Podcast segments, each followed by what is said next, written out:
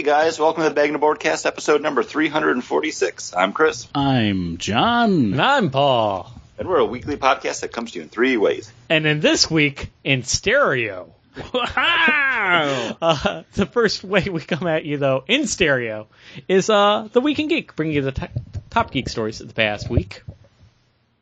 the next is the list, the comic books that we are looking forward to coming out August 9th, 2017. And we always. Oh, I can hear myself. Oh, okay. So, That was weird. And we always follow it up with our weekly rotating main topic. And this week it's time for our July look back. We're going to be looking back at some of the number one issues that came out in the month of July. And for that we have Star Wars Droid Tales number one, uh, Batman Dark Days the casting number one, yep. Spider-Man 2 number one, Yeah. DuckTales number zero. mm-hmm. Trying to remember the other one. This is what happens when I don't have my notebook in front of me. Uh, Astonishing X-Men number one. Yeah, that was the one. That was the one that I liked. Hey, good for memory, though, Chris. Tried. Failed on the last one there. Pretty good, though. Hey, But hey, at least I remembered to bring my beer with me today. yeah, you didn't fail on that. And Chris, I'm very interested in knowing what you're drinking. Now, is it out of a turquoise labeled bottle? This, I would call this more of a teal. Oh, Um, but today all my beers are going to be from Modern Times Beer out of San Diego, California. Um, they had a huge end cap at my local beer store. And I actually picked up one of each of everything that they had. Four of the beers are actually in cans, and then the fifth one's in a bomber. Um, they were all four packs, uh, ten dollars a four pack. So I figured that was actually at a good price. So I had no no hesitation to buy four of them, and then the one bomber sized bottle, which was also ten dollars. Um, but yeah, uh, John picked the beer for me to start off with, and this is their Lomaland, a bright rustic saison. Um, you turn around the can, something that they do I really enjoy. They actually tell you the gravity of the beer, the IBUs, and then the straw. What's the straw? uh, I think there it's the color. Is it like a low number? This is a 2.5, and I would definitely say it's like Yeah. a like a wheat color. like Yeah, um, that's something that a lot of people are starting to do now. They call it straw or the uh, SRM or something like that, or SRW. It, it, it does say, um, yeah, it's SRM and then slash straw. Yeah. Um, so yeah, it's the it's the colors. Um, the obviously the the the darker it is, the higher the number. Um, and I think it only goes up to like in the. I, I don't think it goes to fifty. Um, most stouts end like in the thirties. Um, but yeah, that's something I just that's something that people are starting to do. Interesting. It's, an, it's another number for us to look at and think about. I, this one actually I, it makes sense. This one, it's like a sliding scale. Like it really doesn't make sense that other way. Yeah. Uh, but something else they do is they actually tell you the hops and the malts that they use for the beer. Uh, this was brewed with Czech Saaz hops, and then for the malts, it's a Pilsner malt, flaked wheat, flaked corn, and two row. Um, a lot of information for me just to be like, yeah, this is a pretty decent saison. Um, it's got kind of that banana bread, yeasty uh, spice that you're looking for on a saison. It's bright, refreshing. I keep all of these in the fridge because everything that I picked up from them is all very lighter beers. Um, no porters, no stouts, uh, all on the ale side of things. But yeah, you know what? This this is good. This is something I've uh, been happy to have in my refrigerator. Um, nice and crisp, clean. I dig it. Um, so when they call it, uh, it's a rustic saison. Bright and rustic. bright and rustic. That's they're just naming it that, or Yeah, that's just kind of their. Um, I didn't know if like they were using something different. no, for their it. their branding. It's very minimalist. It's literally just a white can. Um, then it has three different color bands on the bottom of the can. Um, like I said, this is the teal one, and then it says the name of the beer on top. So this is Lomaland from Modern Times Beer, and then underneath it gives like the brief description of it. So bright rustic saison. One of the other ones I have is a hoppy sessionable pale ale. Ooh, That, that might be the one that I skip because you know, it's it's basically just a sessional like type uh, IPA. It's, it's good, but you know what? I I still have that bomber I got to try. So I'm talking about bombers. Speaking We're of- drinking of a bomb, of a bomber. uh, we are uh, cellar diving for our beer this week, and um, we broke out the partnership, a collaboration series between Heavy Seas and Maine Beer Company. This is a red IPA coming in at 7.25, and unfortunately, this was best by August 1st, 2016. So we are drinking a year old um, beer that the hops drop out, but it stays as a nice, like, I mean, you could serve Yeah. that as an Irish red and I'd be happy. It was all right. It was malty. It wasn't. I don't know what it was supposed to be, so I'm not missing out. Well, this is This something. is one I had like last year on the show. I picked it up when I moved down here. Um, I believe this is also when I was still able to do show notes. So if you head over to bagandboard.com and just search for like Maine Beer Company or Heavy Seas, this uh, should pop up on what episode it is if you want to hear that review. Uh, and uh, yeah, it was um, it was something that Chris raved about. He gave it a four out of five stars. I wouldn't say that's raving. Four out of five. That's a good. That's a good solid beer. Heck yeah. Uh, Uh, I, I gave my Lomaland the saison I'm drinking a 3.25. I mean, it's it's a step above Fargatory. Four, four is a good beer. Like if I see it, I'll order it. yeah. Uh, anywho, Raving. he uh, talk he there. spoke very highly about this beer. So Paul found it Uh-huh. and bought it, and then um, we didn't drink it for a year. That is true. It's been in my uh, cellar fridge, and uh, I was like, "Oh, we'll drink it for the show." And then it got a little longer, and I'm like, "I don't want to drink that alone because it's a bomber." Because I didn't want to suffer through it if it was really bad. So I'm like, "Nope, it's just going to sit here until we finally do it." I just Well, because we went on the longest run of being like, "This came out two days ago." We- we're This came out- fresh. this got canned at the brewery. We drove it here. like it came out today in a can. We got it. We're drinking it. Yeah. But by waiting on it this long, you've made your streak even worse. It's ended. Yeah. It's dead and buried. Broke it. Uh, yeah. so we we've drank a lot of really fresh IPAs. This is just balances it out. Now on average, we drink our IPAs three months old. Wow. It's pretty Just on average. pretty intense. Uh, you need to drink on a curve, I think. you know what's intense? I sit out in front uh, on my stoop all the time and drink. You know what's intense? Camping. Hey. Camping's intense. Unless you're staying in a cabin. Yeah, Or a lean-to? Would a lean-to be considered a tent? I think so. Sh- Or a shanty town if you have a whole bunch of them together. Shanty towns? Are the, is that still All- All, camping? the cool kids are calling them Hoovervilles now, Paul. Oh yeah, flag your Hoover flags. Turn your pockets inside out. those were than that's beer. those those Hooverians. They were the real millennials. Things would have been They were poor the when, before it was cool to be poor. Yeah, they were poor before it was cool to be poor.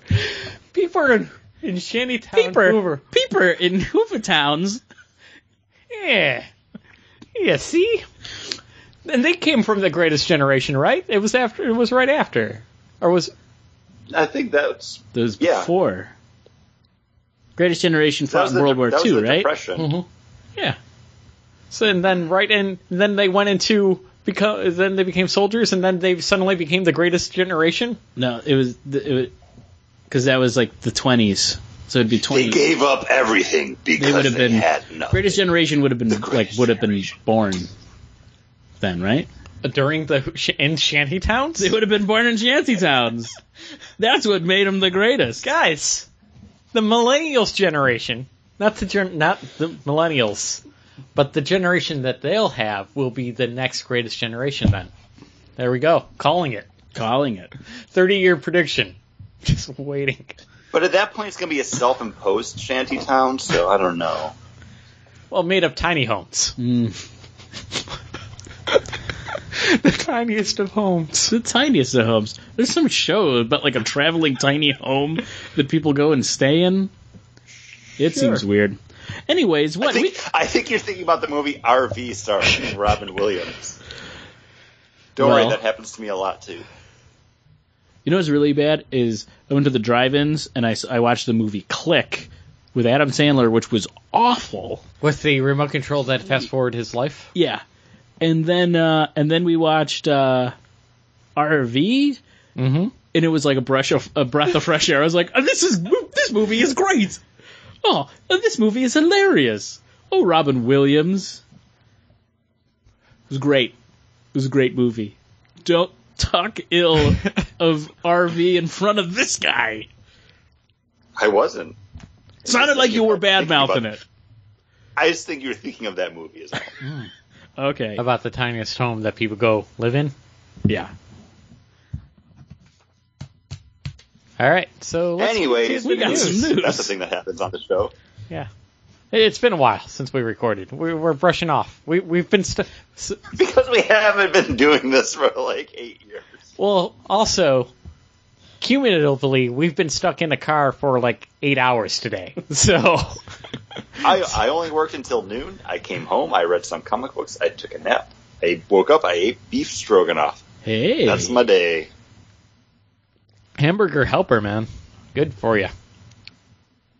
Beef beef stroganoff, Chris. Was it hamburger helper beef stroganoff? It, it wasn't. It was actually just like a frozen Oh. beef stroganoff that I put in the oven. I don't know, if but like Stouffer's or Marie Callender or something like that. Hmm. I just assume when good. I hear when I hear beef stroganoff, I assume it's hamburger helper. No, it's okay. And like positive review of that because I only found like one mushroom in the whole thing. hey, You Hey. hate mushrooms.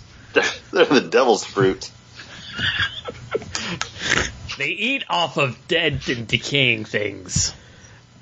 Can we still go into the news? Yep. No, no, Uh, we're stuck here. So uh, we we got some uh, some cool um, images coming from the Deadpool two uh, movie. We got um, what Cable's going to look like, which I really enjoyed the look of him with uh, Josh Brolin, and then we also got uh, Domino, um, which I also enjoy the look. I, I mean, it's just a person with a a circle over their eye, around their eye. Mhm. You know, Yeah, I'm not sure of the exact pronunciation of her name, but it's like Zazie Beetz, which I think is an awesome name. it's a pretty cool name. Uh, of course, you know, people have issue with what she looks like because comic book nerds pick apart everything. Um, like we said in the pre-show, I have no strong feelings about Domino either way, so I'm just like, hmm. oh, Domino's in the movie. Cool. She's one of those X characters that came out during the point where there was way too many X characters for me to keep up on or care about. Like You were reading X Factor, Paul. Yeah, those Strong were the guy. He was. I was reading X Factor, not that new mutant bullshit with Yeah. X Force. X Factor. Factor. Yeah. Multiple man. Strong guy. Hilarious. The classic Uh, characters. and Paul's favorite, Wolfsbane. Wolfsbane. Also a classic. Classic characters, guys. And random. Hey, hey, uh, X Force had uh, Feral. She was their wolf creature. Yeah. Everybody. He needed a side wolf character. Uh, yeah. Anyway, anyways, uh, uh, Domino just People are complaining like a- about the it just, cable. looks, it just looks like a person. They're they're saying the shoulder pads aren't there. They need the they need the big shoulder pads on Oh, cable. Come on, shoulder pads are stupid. And that his arm looks Yeah. too uh, robotic and not techno organic enough. Yeah. Uh, That's dumb. It looks great. go go make that guy. You know, go make that plausible. I mean, I think it looks good. The only thing that I thought was weird in that picture was why is there a teddy bear hanging off of his belt? That's that is the weird thing, but that's what's supposed to make you think because Oh. it's a Deadpool. I thought, Why you were gonna, I thought you were gonna say because it's a dead boy, and I was gonna be like, what? No, it- because like Ryan Reynolds had the weird, you know, they always take weird pictures, right? Like Ryan Reynolds' first look was him on a bearskin rug, And Domino's was her on the Deadpool the outfit. Deadpool rug, yeah. Um, Yeah. So you needed something to be like, what's that about? Is it Maybe that- it's his uh, from when he was a kid and like he's already time jumping. Who knows? Yeah.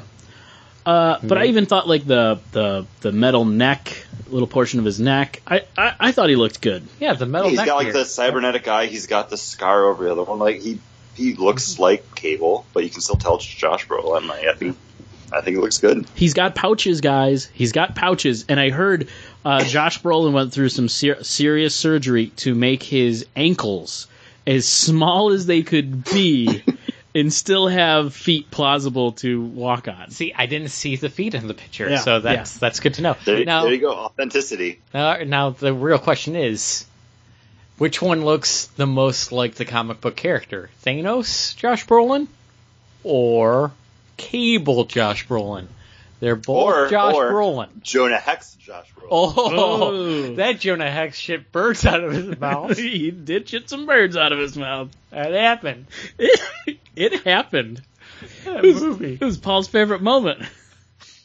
Cause, because that movie made a long running joke, uh, an actual thing.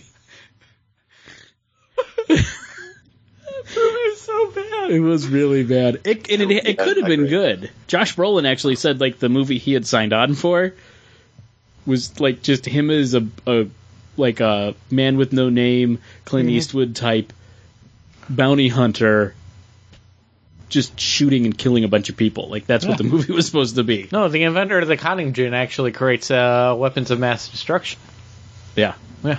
they uh, they they wild wild west that movie. Yeah, they did. Uh, but Josh, is- I think Josh Brolin looks good. I think the I think Domino looks fine. Like, I have, I, I, yeah, I don't care what Domino looks like. They could have had someone in there, any color, any. Paul was saying that people were complaining about the maybe the frizzy hair. they could have had any of that as long as there's a circle of another color around that person's eye. I'm fine with it. Yeah, I, I agree. What if they're two clashing colors, like a a really bright green and then a really Teal Yellow. and topaz. okay? I don't know those colors, so sure. What if it was teal and topaz, John? Uh, it's a different color. I'm fine with it. Well, okay. Just wondering. All right. So, what other news? We got other looks at characters, right? We got other first looks at another character. No, I don't Yes. remember what else other news we had. Yeah, I forgot to. It's been a long day. Chris. I feel like I feel like that was it because the only other thing that I really brought to the table was the stuff uh, Oh, from Netflix. Net- from Netflix. Yes. The Netflix stuff. Um, and you know that Netflix Lord giveth and the Netflix Lord taketh uh, announced this past weekend that Netflix actually purchased the rights to Mark Millar's uh, Millar World stuff. And if you're wondering what this entails, Millar World is the comic book imprint that he has that he did stuff like The Kingsman under, um, Chosen, which was about modern day Jesus, The Unfunnies, which was like a adult kind of cartoon, but in comic book form. Uh, I don't remember everything else because I'm not a big Mark Millar. what if but- Batman was the Joker? Oh, Nem- what was that called? Nemesis, or something like Yeah. that. Yeah. Yeah. Yeah. Uh, but yeah, we've always said that Mark Millar he does stuff with the intent to have it picked up and be turned into a film. And hey, Netflix must have been listening because there you go. You know what I would like? An actual good version of Wanted. That'd Yeah. be fun. Not that I- I abortion of a movie we disagree. got. Uh, yeah. And then on the heels of that, what happened, Chris? Um, announced Disney pulling out of Netflix uh, and launching their own streaming service coming in 2019. Uh, make that two streaming services, Chris. oh, that well, that I didn't hear. I only heard streaming service, but it was gonna like. Is that not including all the ESPN and other stuff? That's that yeah. The second, Okay. uh, the ESPN and Sports Network is going to be a separate. Uh, they're saying that it's going to have uh, over ten thousand hours worth of content uh, for their sports, and then all their ent- their quote unquote entertainment brands will be on uh, the streaming service that you know Netflix would care about. Uh, it, and the, the thing is, is right after they signed the deal with Netflix, I remember news coming out that they were going to be working on their own streaming. Mhm. So it's kind of like, oh, it's it's going to happen. Like, it, Yeah, I feel like the whole Netflix thing was them kind of testing the water to see is is there a market for this, and I definitely think there was because as soon as anything Disney owned or made popped up on Netflix, it it was a news story. Like when Moana came out, everyone was like, "Oh, Moana's on Netflix. Moana's on Netflix." Same thing with Zootopia. Um, Rogue One was the last one that people were like, people I work with were like, "Oh, did you see Rogue One's on Netflix?" I was like, "No, I saw that movie last year when it came out. Like, I own it on DVD. Like, that's cool though. You you can finally enjoy that." Right Um, now, the plans aren't for the streaming service. Do not include Lucasfilms or the Marvel Studios films, though. Which was kind of something that I was wondering because what does that do for the Marvel Netflix properties like Daredevil, Jessica Jones, Luke Cage, all that? Well, those are deals that are signed, so I'm sure that at the end of those deals, like something would ha- would come up from and happen, because I'm still picturing this Marvel, uh, this Disney streaming uh, service is that, you know, let's get to the kids. Because, like, you know, it's kids programming. Kids will sit there and watch the same episode episode over and over again, and Uh, Paul, I'm an adult and I have Netflix and I watch the same episodes of The Office over and over. I just started they watching already have, like, Friends. install. Yeah. Uh, I think that's where it's kind of marketed to, and the, the sports is trying to get those other cord cutters that are the ones that are interested in just watching live sports, So sports coverage. The, the Pauls of the world's Yeah. Dragon broadcast. Mhm. Uh, because if you cut the cord now, there's not much children's programming on the antenna other than the first like few daytime hours of PBS and on Saturdays NBC. Like everything else is, uh, or, or maybe it's CBS that has the kids programming on it. I forget. May- may- Maybe I'm just not a TV watcher anymore, but doesn't that kind of not matter since basically internet solves all those problems? Well, that's what they're trying to recapture those people that are just watching things on the internet. Bring them back into watching, you know, their programming, their their entertainment line. Uh, because And I understand Disney's doing this because now instead of getting some of the money from Netflix, they now get all of it. So yeah, it makes sense. But but it doesn't. kind of surprised. But it won't start happening until 2018 or 2019. I think it was 2019, but that could, I could just have 2019 stuck in my head after all the D23 stuff. That was Mm, nuts. So I'm interested to see what happens with the star with the Lucasfilm and also Marvel stuff because that's the stuff on Disney on Netflix that I end up watching the most. Yeah. Like when those like you, when you said, "Hey, Rogue One," I'm like, "Yeah, that's that's when I watched Rogue One again," even though I own bought the DVD. Or I, I'm not gonna lie. Like when Moana came out, I I have the DVD, but I watched it on Netflix. Same thing with Zootopia because it's easier to just select it from the streaming menu than it is to Stand up, up like some walk kind of two glove, feet, walk open a, se- a case, put it into a machine, and then Right? go Who sit has time for down. Help me, bag hutch. Um, that was just for John. Um, bags, bags, bags. oh God. Um, I'd explain ass pennies to somebody the other day. oh, I touch so many pennies a day. That's not funny. Um, No, uh, but something that we, we kind of like we didn't discuss it, but it was mentioned as soon as this was announced. Netflix stock took like a five point dip or five percent. It was five something. I don't follow the stock market. Five point, you would say. Uh, and the, but also Disney also took a hit, so it was like one of those weird things where I think it's so bizarre because I mean that's Disney just taking more ownership over its brand, which people seem to like and enjoy. But Disney's uh, digital services have never have historically not done well. Like when they bought Club Penguin, it was a huge thing. Disney was going to own it, and then it, it kind of just lost its way. But they also bought it at the But wrong that's, time. that's any type of online game, though. I mean, you could say that for anything that's kind of that flavor of the week, because you know, yeah, people were batshit crazy about Neopets too. Mm-hmm. and then them getting into then them having two different two different times Disney's went out and bought their did their own game studios and they folded them in you know after a given year and they're also and I think a lot of the people that bid down on if I get too close then I'm tapping out on the recording. So if, if Disney goes all in, I think the stock market people are saying that if their service doesn't launch flawlessly, where people can't stream it, you know, as soon as it, it comes out, if there's glitches, if the quality isn't as good as Netflix, people will just complain. Why did he pull it from Netflix? Netflix knows how to do it right.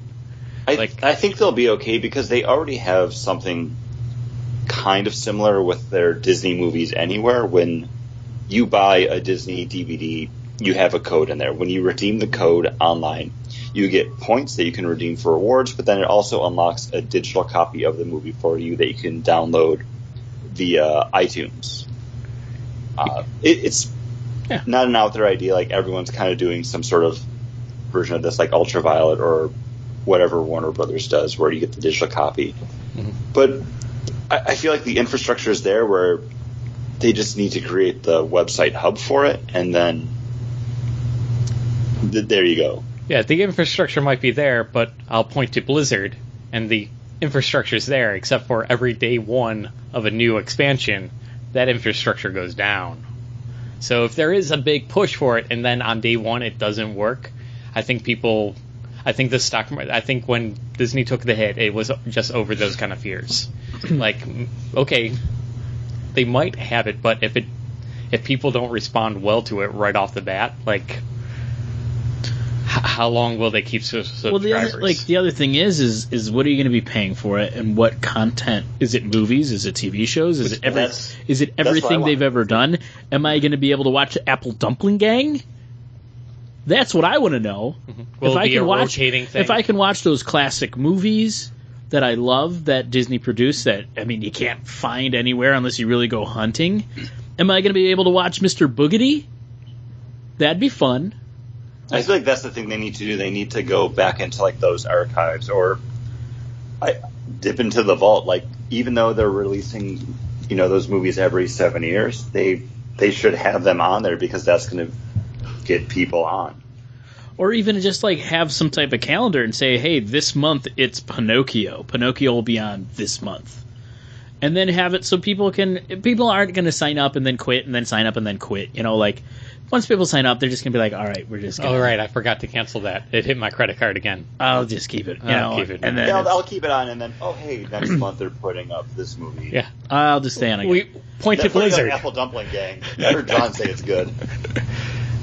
They made a couple apple dumpling gangs. You know, Don Knotts was great in that. Love so it's Don going to be uh, the incredible Mr. Limpet to me. Uh, yeah, and that's uh, that's news, guys. All of the news. We, we talked more about the Netflix stuff than I thought we would. well, it's interesting, and also you guys start talking about stocks, and I got to talk about the stocks.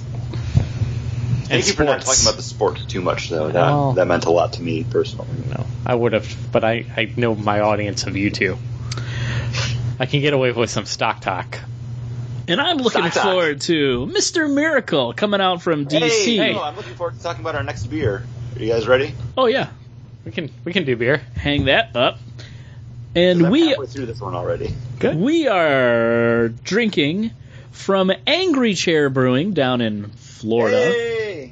Uh, we are drinking Three Little Birds. This is a fruited Berliner Weiss. This is with guava, passion fruit, and a third fruit that is Bird. It's bird. guava. Bird, just bird. bird. guabana. Wabata. Yeah, that's bird. That's bird. That's that's bird for bird.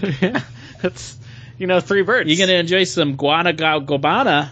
That means bird. Paul said so. Uh, I, I typed it into Google Translate. was that the same Google that was like, "You will not be home for 50 minutes," and you're like, "I'm 20 minutes away." Uh, so this is uh, a really nice sour Berliner Weiss. Um, those We had that at the brewery. we did have this at the brewery, all three of us together.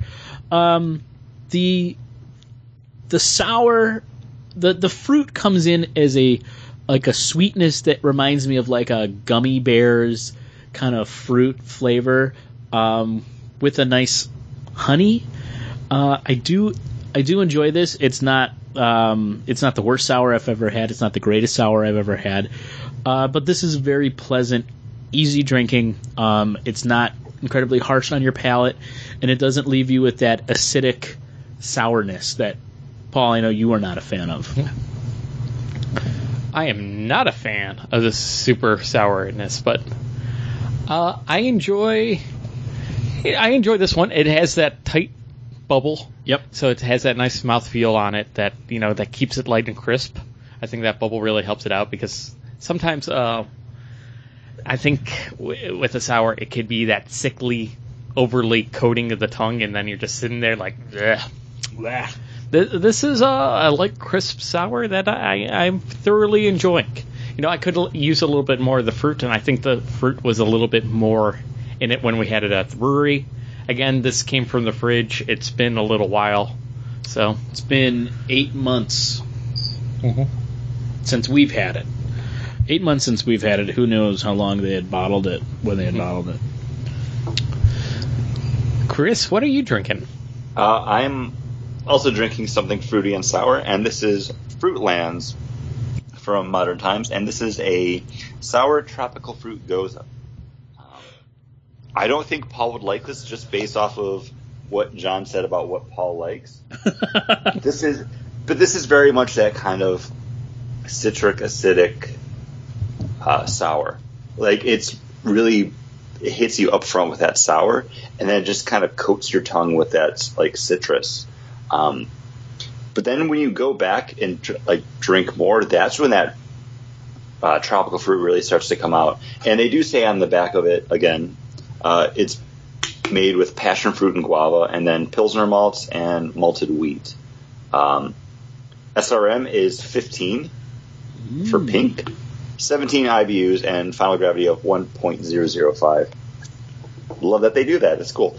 Um, this is one that you really need to kind of get past that first initial sip. And this might sound weird, but if you've ever had a monster energy drink, Ugh. that first sip that you take where you're just like, ugh, tart sour. But then when you go back, you finally you get acclimated to it. That's kind of what this is. It's not my favorite sour, but once you're halfway through the glass and you just kind of like continuously drink it, you're like, wow, okay, this is almost like a tart, like tropical soda. Um, it, it's not overwhelmingly sweet, but that passion fruit and guava, like they really they come through a lot more once you just kind of dive into it. Nice. What I, I guess I guess is that sour life. I don't drink them too much. Um, again, not my favorite, but it's, it's all just about tipping your toe. You gotta try it out every once in a while. I'm not. I'm not going to be a big fan, but you know what I am a big fan of?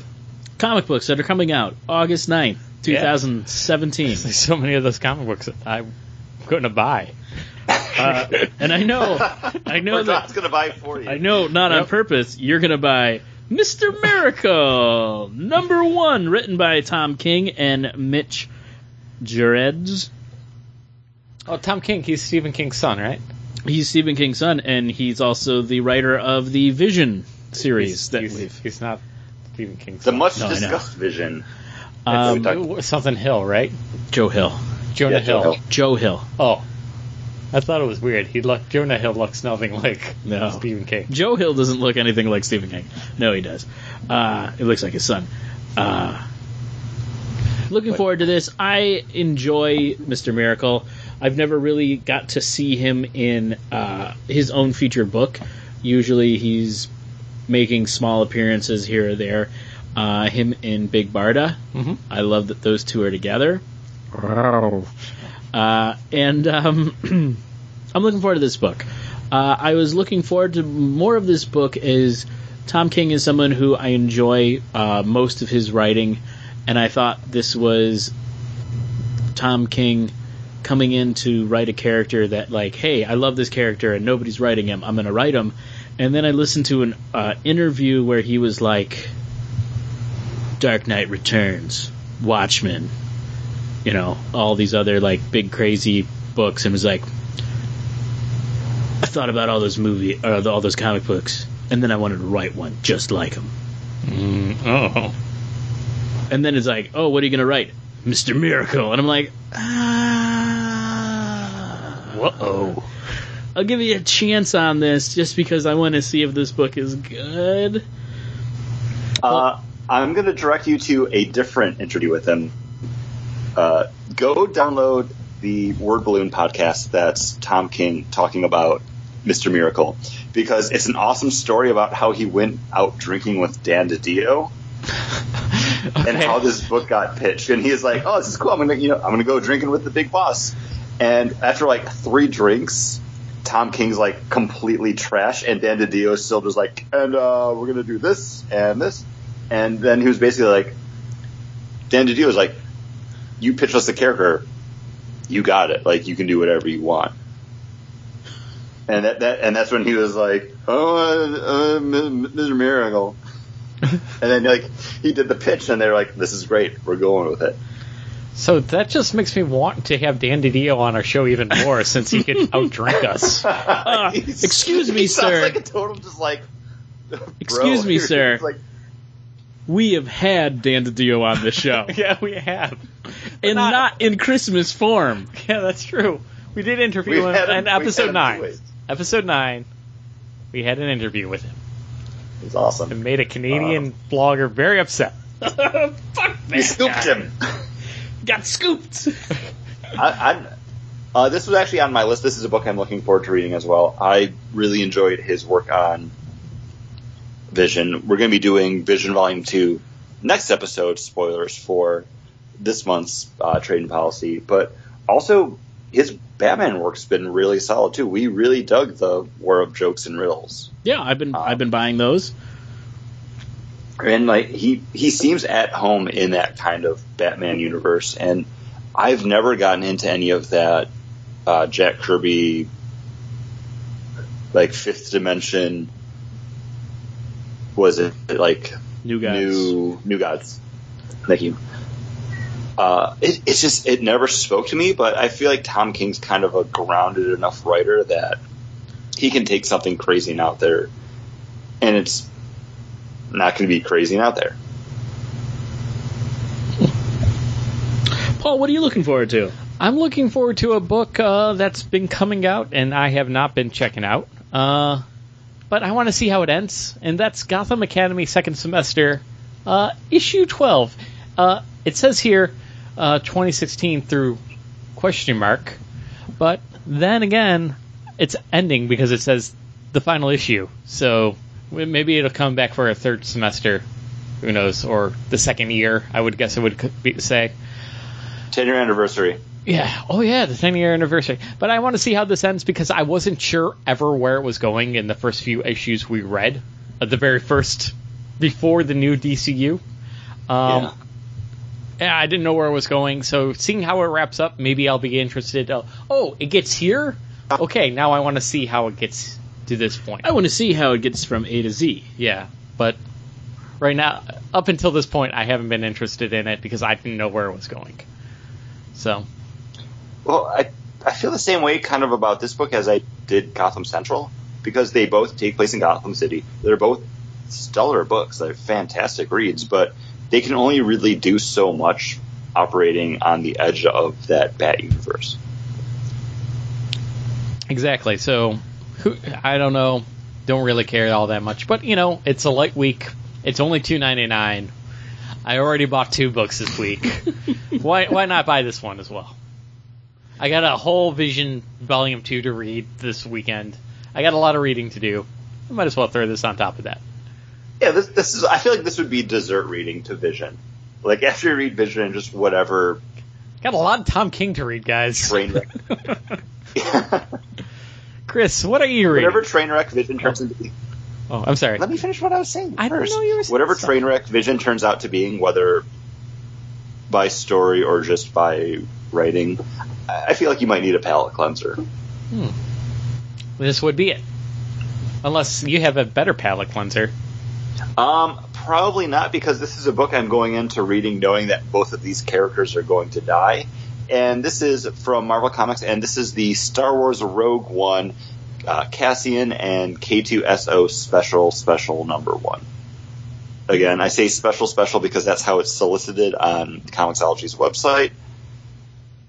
It, it's a one shot about how Cassian Andor and K2SO, everyone's favorite uh, probability droid from Star Wars Rogue One, met for the first time. Um, I I love these characters. I love Rogue One. It's probably my favorite Star Wars movie, as weird as that is to say, since it's the most recent one. I I really want to see more of this, and the thing I've kind of realized now, and this is something that we've talked about before, I want to read more of the Star Wars comic books. And last time we recorded, I mentioned how I had a really light week because I wanted to go back and buy all the books that I hadn't purchased over the past like two months. After I added them all to my cart on Comixology, I was like, ugh, that's too much money. I'm just going to buy the books for the look back. Mhm. There's a lot of stuff that I could probably cut out and be okay with just adding onto my wish list and reading whenever it's a light week or it goes on sale. Um, books like Titans or Batgirl and the Birds of Prey. I I don't need to keep up on those. Well, I, you, I think I kind of want to direct that money more towards the Star Wars stuff. you made some good choices because I saw you also downloaded the Colonel Sanders book and also the uh, Snickers book. So you know those were free. They were free. Did you read them both yet? Um, I have not. I was did. going to, but then I was like, oh, I have to read the actual books for the episode first. The Snickers one, not as good as the Colonel Sanders. I have to say. I mean, I, I Not would as say that's- satisfying. That's, kind of a letdown, but at the same time, it's a free comic book tie-in to a snack food. I can't be too let down by it. Um, I- but I, I- don't know. I feel like I all the Star Wars books I've read, and I think we've read all of them. Maybe not continuously, but whenever a new one comes out, we we check it out. They've all been solid. They've all been really good, and it's adding more depth to that Star Wars universe that we love. So, I, I- think I just need to buckle down and be like, yeah, instead of buying the Miles Morales Spider-Man book, which I really enjoy, it's not a must-read for me. I would I would rather read read Star Wars. Uh, spoilers for my pick for the list coming out like next week or the week after. I can't remember. Uh, they have a Mace Windu book coming out set in the Clone Wars. I want to read that. That'd be cool. That right? I, I, I think think that's where I need to to focus. Well, Mace Windu or Mace Mace Windu don't. There is no. There is try. no Mace Wind don't or Mace Wind try. I don't know. Yeah, there we go. There is no It's Mace hard. Windu try. It's hard to speak like that. And because Chris requested it. And now, a dramatic reading of Darth Vader number 3, page 5, panel 2. Is it- Wait, I, did you pa- Paul paused? No, I didn't. Oh, I thought you clicked. You clicked. You, I thought you I paused. clicked because I thought maybe I was supposed to read it. Because I'm like, No, I that's a- said because Chris requested it. I know. It wait, and that It's a Star Wars was a dramatic reading from Darth Vader, number three, page two, page five, panel two, with John yelling at Paul in the middle. What is that? Star Pause. Wars. Good at that. You're good. You are good at that. I'm sorry, buddy. Oh, producer. Are, we- are we paused? no. No. I would have said it. Pause. I thought you said it. No. I said I would have said it if we were. restroom. Can we? we can Yeah, take we can pause though, if you want. Okay. Yeah, we can do that. Yeah, We'll pause. and then I'm going to grab my my next one, Guys, Oh. we're paused. And that's going to head us into our main topic, which, as we said at the start of the show, is our July look back. So this is going to be some of the new books that came out in the month of July 2017 that we picked up that we thought, you know, hey, might be worth a look and might be worth a discussion. And we're going to start off with Spider-Man 2, number one, written by Brian Michael Bendis with art by Sarah Pichelli. And this is a sequel to the original Spider-Man miniseries, which told the tale of Peter Parker, the Spider-Man of the 616, 616 Marvel Universe proper, uh, meeting up with Miles Morales, the Spider-Man of the Ultimate Universe, back when the Marvel Ultimate Universe was still a thing. Um, since then, we've had the universes folded together. Miles is now in quote unquote our Marvel universe. Um, both Spider-Man work kind of autonomously, but hey, here we have them crossing paths. And this is kind of the much anticipated tale of, hey, who is actually the Miles Morales of the real Marvel universe? Because he has a counterpart in our universe, he being Miles Morales. Uh, so yeah, this this is Peter Parker, Miles Morales, Spider-Manning up, doing Spider-Man things. Yeah. That, that's that's about it. Uh, the thing that took me out of this was on the cover. It says, "Who is the other Miles Morales?" So then every time I turn the page, I'm like, "Is that him? Is this him? Is he on that plane? Where is he?" It was much like when uh, I went to read the X Men book that we're going to talk about. Uh, I I clicked on it and it opened up on the last page, and then the whole book I'm reading for that last page to be revealed. And I didn't. I don't think I liked the book as much, knowing where that was going to go while reading it. Yeah, I can understand your your uh, your premise there. But that's a that's a book for another time. Mhm. We're talking about Spider Man. Uh, Chris Two. had Spider Man Two. Uh, Chris had us read the Miles Morales book when it re it it, it, it, it relaunched within its own series and with a number one, and I liked it. I thought it was really good. Uh, I love the artwork. I liked Bendis's writing in it, and I have to say because I haven't been reading the Miles Morales Spider-Man book, and we read a couple of the new Spider-Man books, but I haven't been reading either one of those. I read this and I liked it. Um, this was probably my favorite book that I read out of all of these books for this, Oh, and it was the last book I read. ah, that's impressive. Uh, I when I finished this, I double checked who wrote it, and I was like, "All right, Bendis, you did a good one. You got me on this one." He, I, he's really good on Spider-Man. It's Uh, mind-boggling. I, I liked it. The only thing, and this is what I've been having a complaint with a lot of times with comic books over the last couple of years, is starting the book and then all of a sudden going one week earlier and then starting the story. Uh, it just seems like a trope that everybody is using all the time in books. it's a television beginning stinger. Yeah, and it's it's been driving me nuts. Just start the just start the book. Um, Or this com- complete sidebar, but it kind of ties into what we were talking about before. Same interview with Tom King. He talks about how when he got the gig on Batman, he was told like, okay, this is how you have to write a Batman book. Like beat for beat, you need to start off this way. Then you have this happen. Then boom, you have a two-page like splash of Batman in costume doing something cool, and then here you go. So it might be a Marvel like editorial thing, where it's like, no, you need you need to hook them and then start the story. The thing is though, if you're hiring a person to write a book, they should just be able to write the book. Well, And I feel like especially this, this is this is solely a Bendis thing for him to do. And Chris, like your your problem with this book, if you want to talk about your what you know the, the thing that you are you have about this book, I mean, I think it fits into this. Where, Mhm. If you go ahead, you can talk. Okay, um, I, I'm not going to completely mim- mimic John, but I really enjoyed this book. I brought the Miles Morales Spider-Man number one to the table for the look back a few months ago. I really enjoyed it. I kept on, on it for a while um, before it just kind of fell off my my reading pile. It'll be back eventually, though, just when I to make up money for a light week. Um, the writing on it's great. Bendis gets the characters. It, it's a fun read. Sarah Pichelli's art's fantastic. I don't feel like this book needs to be a miniseries. It could either be told in Amazing Spider-Man from Dan Slott or the Miles Morales Spider-Man from Bendis, or it, this could be one of those crossovers that goes like one issue, one book, one issue, like the next title. I, I don't feel like it needs to be told this way, and the only reason they're doing it is because it was originally a miniseries when the two universes were separate.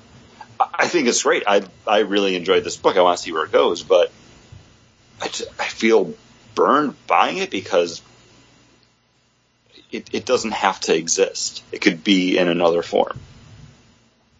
Continue, John. I don't know. I don't remember where I was going to go. Oh, That- I know. I, I thought I would, but then I uh, I continued to drink, and then I started. Uh, then I started uh, brushing my finger over my mustache, and then I just started staring at Paul, listening to you, and I don't remember. don't remember where I was well, going go. well, Paul, why don't you tell us your thoughts on the book, and maybe John will remember his. Uh, the only I, I the dynamic with Peter Parker uh, came off like he was being a little old crotchety and a little dickish. I think he wants that kid to be a kid and not to worry, Worry about, about being being Spider Man Yeah. because Yeah. he had to do that, Mhm. and it took him a long time to get to a place where he's just okay being Spider Man. You know, like Mm-hmm. go go talk to that girl in the pink hat that you just noticed. Well, he didn't know that. He- no, but I'm Yeah, saying, yeah, like- that wasn't him. Go Yeah. go be Go a back go school. be a kid. Go go do this. I got it. Mhm. A little bit maybe of I'm Spider Man. Mhm. You you can go be a kid. I got this. Two of us don't need to I, be I'm swinging just glad around. he didn't actually say the words "I got this" because He doesn't. that's a phrase that's oversaid quite a bit. Well, also like he's like I got this, and then Gwen Stacy dies. You know, like Yeah. I still caught her. Don't, don't I get any credit for that? No. No. uh, then, but he's offering. He's not offering that many tips to Miles Morales. He's like, "Don't worry about me. Go get the plane. Uh, you got to get like." He's. Well, I, I think that's just it's a statement of trust at that point. okay. Like Pete, Pete kind of gave his blessing on Miles still being Spider-Man, like when the universe became folded together. Um, I feel like he doesn't feel the need to tutor him, but at points he might need to to father him, because that's kind of how I read him. Kind of be like, no, like go to school, like be a kid, do Mhm.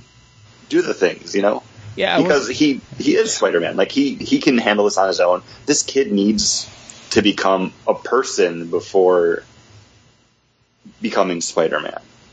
I wasn't sure where that relationship really was because I haven't read all, all, any other issues really where they interacted together. And also, I don't know. He just came off uh, to me just old, old crotchety like Spider-Man, and not the not the fun Peter Parker. Well, that I- there's there's moments of lightness in that. Mhm. Uh, yeah, I mean- especially like, oh hey, Spider Man, can I get your autograph or whatever he says to him when he swings up to him. Yeah, I don't get that reference. Some of those references are just for me, kid. Uh, there is that likeness, but that that beginning stinger basically set off just such a like I could have I should have stopped you from being Spider-Man, and so that whole rest of the issue, I'm like, oh, is this him going to be thinking about how he should have stopped Miles from being See, Spider-Man? I think that that scene is I'm gonna get this kid killed because it should have been just me here. That kid should be at a party with a girl, or that kid should be studying or with his family, and instead he's hanging upside down here about I would say to die. it was, it was a very rush hour moment with the two of them kind of like stuck together. And I don't know why I went to rush hour with it, but it made me realize I need to watch Rush Hour again. Have you guys seen Rush Hour? yes, I enjoy Rush Hour. Don't watch any other ones. Uh, Rush Hour 2 isn't bad when they go to China. Uh, Yeah. very racist. Was it? Huh. Yeah, it's pretty bad. Don't talk. Uh, don't talk about when they go to France because that's really bad. I bad. haven't seen the one that they went. I didn't know I they haven't went seen to that one France. either. Uh, no, I, know I really enjoyed this book. I do want to see more of it. I just, like I said, my complaint stands where it's like, I just have this done in the Spider-Man book. Bendis, you're already writing. Sarah Petrelli, you were already doing the art for it. Mhm. There, there you go. Like, Uh, yeah, I can definitely see this as a miniseries within the series. It makes total sense, but I, I don't know. I it, don't. it under- doesn't affect my outlook on Spider-Man or Miles Morales or Bendis or Sarah Pichelli at all. Like I think they they nailed it with this book. If this was like Spider-Man number one or adjective of choice Spider-Man number one, I, I would still be hooked. I would still want to read number two, um, regardless of this being a s- sequel to a book I never read because I didn't read the Ultimate Yarn, Ultimate Universe uh, after 2004. I don't remember when I stopped following it. Uh, I, I appreciate everything that they did here, though, and I I think it's still going to be a cool, kick-ass kind of Spider-Man story. Yeah, if you said you weren't going to continue buying these, I might. If it's just, it's just a mini series, I'll buy the rest of the four, Yeah, I, you know, I think four or five like issues. six issues. I don't want to see cr- crotchety old Peter Parker.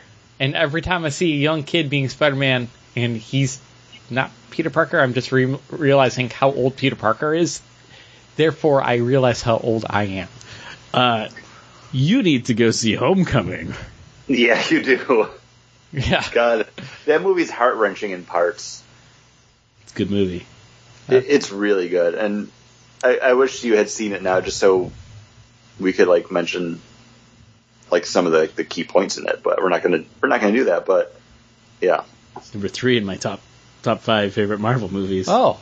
Uh, oh, I thought you were just showing me your middle finger. just giving you the finger. I had my I had open palm uh-huh. facing him with all my fingers extending, and I was like, And then he points to his middle finger. number three, right in the middle. Yeah, that's pretty good. Uh, but droids unplugged. Droids Unplugged number one. Chris, Um, you spent money on this. I spent money on this. Hey, I love a good Chris Eliopoulos book. No, so so do I. Um, all these, it's three short stories, each one probably about ten pages long, um, written and drawn by Chris Eliopoulos. His style's very reminiscent of Bill Watterson's Calvin and Hobbes. So take that and then make it about various droids in the Star Wars universe. Um, the first one is about a probe droid during Episode One. Um, number two is about R2D2, and then number three is about BB-8. They're fun stories that if I had read these as backups in the Star Wars proper books, I'd be like, wow, this is great. I, I would love to see more of these. Spending four dollars for one issue of it, I kind of felt burned on it.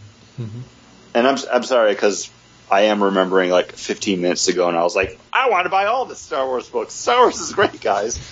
Um, th- I feel like there was a better venue for these, and it would have been as maybe like one or two page backups at the end of each Star Wars book, where I was getting a little bit extra value for my uh, for my purchase. But but Chris, the the BB-8 one, I believe we read in a backup of a Star Wars book. I think we read. I've read this I, before. I think it. I think it did exist as that, but when I looked into the um, like the issue notes, I didn't see it saying like reprinted from. It says like collecting. So these might have been from other things, but it was never really Honestly, overtly stated. I think they got you on this one. I they they got me. But uh, that that complaint aside, what what did we think of the book? it's it's a cute, quick read, which is exactly what I expect from a Chris Eliopoulos book, where it's mostly silent, it's mostly cartooning, and the cartooning's done well. Like I love that Calvin Hobbes esque look. Uh, I, I do I, I do enjoy it. Uh, when Chris Eliopoulos does it, he does it very well He does. it's it doesn't feel like he's aping the style. I feel like that's just how he draws, and it it doesn't get deep into the level of Calvin Hobbes. It's mostly just kind of more slapsticky. Yeah, it's, it's very gaggy. Yeah, and it's fun. And I don't mean gaggy like jokes, but I mean just like, oh, like it's, you know, like turn the page. Hey, here's a joke. And it works. And the Gonk bot. I I actually really found myself chuckling every time he R2D2 ran into the Gonk. and it went gong gong, and I'm like, I can hear, you know, You hear the sound I effect in hear your the head. sound effects, and that's all I. And throughout this, since it's all the droids, that's all I did was like, what sound? Oh, that sound effect. Uh, and this sound effect. So I kept on uh, just trying to pull up the the uh, audio clips in my own mind, and once once I got there, I enjoyed it. Um, I again, it, after the getting such value from the free issue from the Colonel Sanders, like you know, Is that the new litmus test for comic book value? saying that this feels like it should have been, like you're saying, delivered in another way. It feels like a money grab for it to be collected. And well, then even that. Remember, for $3. remember the um, we uh, uh, what were we reading where it was the uh, Darth Vader's bot, and he kept having to clean up the room, like Yeah. he kept killing people because that was another one of his his his. Yeah. Like, why wasn't that in here? You know, like you could have fit so many so many more of these backup stories that he's obviously been doing Instead through, of it being a single issue, maybe collect them all in a trade and make that trade like or just like a double size issue. yeah. you know, and then and then charge the four bucks for it or whatever. Um, I like that they said, "Hey, It was Darth Vader number one, I believe, I think I think so. where he's the Jedi killer. yeah, And yeah, where he, he's being sent off by Emperor Palpatine to create a, his own lightsaber." lightsaber where he has to steal it and then pour all the anger to turn it red. Yeah. Uh, but yeah, I'm like, you could you could have taken all of those ones he's been doing and do it, or just say people have been loving this. Let's give him new content. Because as soon as I started reading that BB-8 one, I was like, I think we read this, and then I keep It was probably a Poe Dameron number one. or yeah, something. and then I, I keep reading it, and I'm like, I've, I've read this. Um, but it is fun. I like it. I love his. I, I really do love his art style. There's just something like homey about it, and just makes Yeah. you makes you feel happy. I don't know what it is, you but cuddle up, drink some coffee on a Saturday morning. yeah, Well, get a bowl of cereal. Listen, like a little. I, I feel yeah. like Chris Eliopoulos was probably one of those kids growing up that read Calvin and Hobbes and then learned to draw by tracing like those those strips, and then just kind of like that became his de facto style. And like nothing against that because there's such heart to that comic, and I think if you have to look at anything and then be like, no, this is this is what I want to do. Calvin Hobbes is such a great example of how a comic strip should be done. Uh, Um, so, so yeah, why not? Why not bring that into your life and then your style? and then things that you like, like Star Wars. Yeah, Uh, yeah, I, I feel like um, this sh- it should have had for the price that you paid. Even if you paid three ninety nine, it should have had more stories in it because he's already he's. To me, I I just feel like I didn't read the Star Wars books where these backups were in it, and I got two that I haven't I haven't read before, and one that I had. Where it would have been better if there was like also four or on, five. on this too. I I bought this book just seeing as like a droids one shot. So I was like, oh, it's going to be about you know the Star Wars droids. Like that that'll be a a good read for the show. I didn't realize that it was going to be what it was. Three different stories. Yeah. Yeah, I thought it was going to be like an like an like just an annual kind of a thing. So yeah, I, f- I feel you. I feel like you got taken for a ride, but I, you got taken for a ride. I, I, I- the, I- the uh, the content is still good. I feel like I got taken for a ride, but it basically got me where I wanted to go anyway. So I was like, all right, well, thanks. Talking yeah. about thanking people, I'm going to thank Southern Tier Brewery for uh, producing these one-off like series. Their beers. backwater These- series. Their back. Oh, well, thank you, John. Their backwater series. I want to thank you too uh, for correcting me. Thank you. Uh, this is their thick mint that John and I are drinking now. I've, I've been in the mood for something desserty. Uh, honestly, I didn't eat all that much today. Like I ate a bag of frozen. Chris and I had a similar thing. I had a penne pasta like frozen vegetable dish that came in a bag, came in a pouch, steamable in the bag from. Uh, Nothing wrong with heat and eat. yeah, just ate that. Uh, so I was like, oh, I kind of want a desserty thing after, after, especially after that sour. I'm like, ooh, now something sweet would be nice, uh, but not overly sweet. Mmm. And this that's thick mint to a T. This is an imperial stout, a dessert beer brewed with chocolate and mint. Uh, that's what it says on the label. This was bottled back on uh, March second, 2017, and this is perfect right now.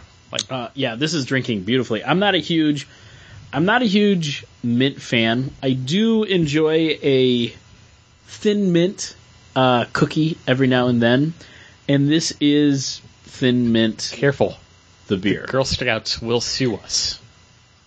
Uh, They are very litigious. They earned that badge. I'm, I'm, this is This is thick mint, in no way compared to yeah. a look, little Girl Scout cookie. This tastes just like a Girl Scout cookie. No. For especially coming in at at ten percent, Ooh. uh, I'm gonna sleep Yeah. you night. you don't get. Uh, I'm gonna drive home well. uh, You sleep here. I got I got shit to do. Uh, I got shit to do and wives to fuck. Uh, le- um, this is this is it's really good. Uh, a lot of their dessert beers I think are usually a little too sweet. I think letting this sit, uh, as Chris said, having maybe let it sit. If it if it has that sat, it will probably be better than the, his experience of having it fresh. Uh, and I I, think I had it fresh. I I want to say I had it on the show.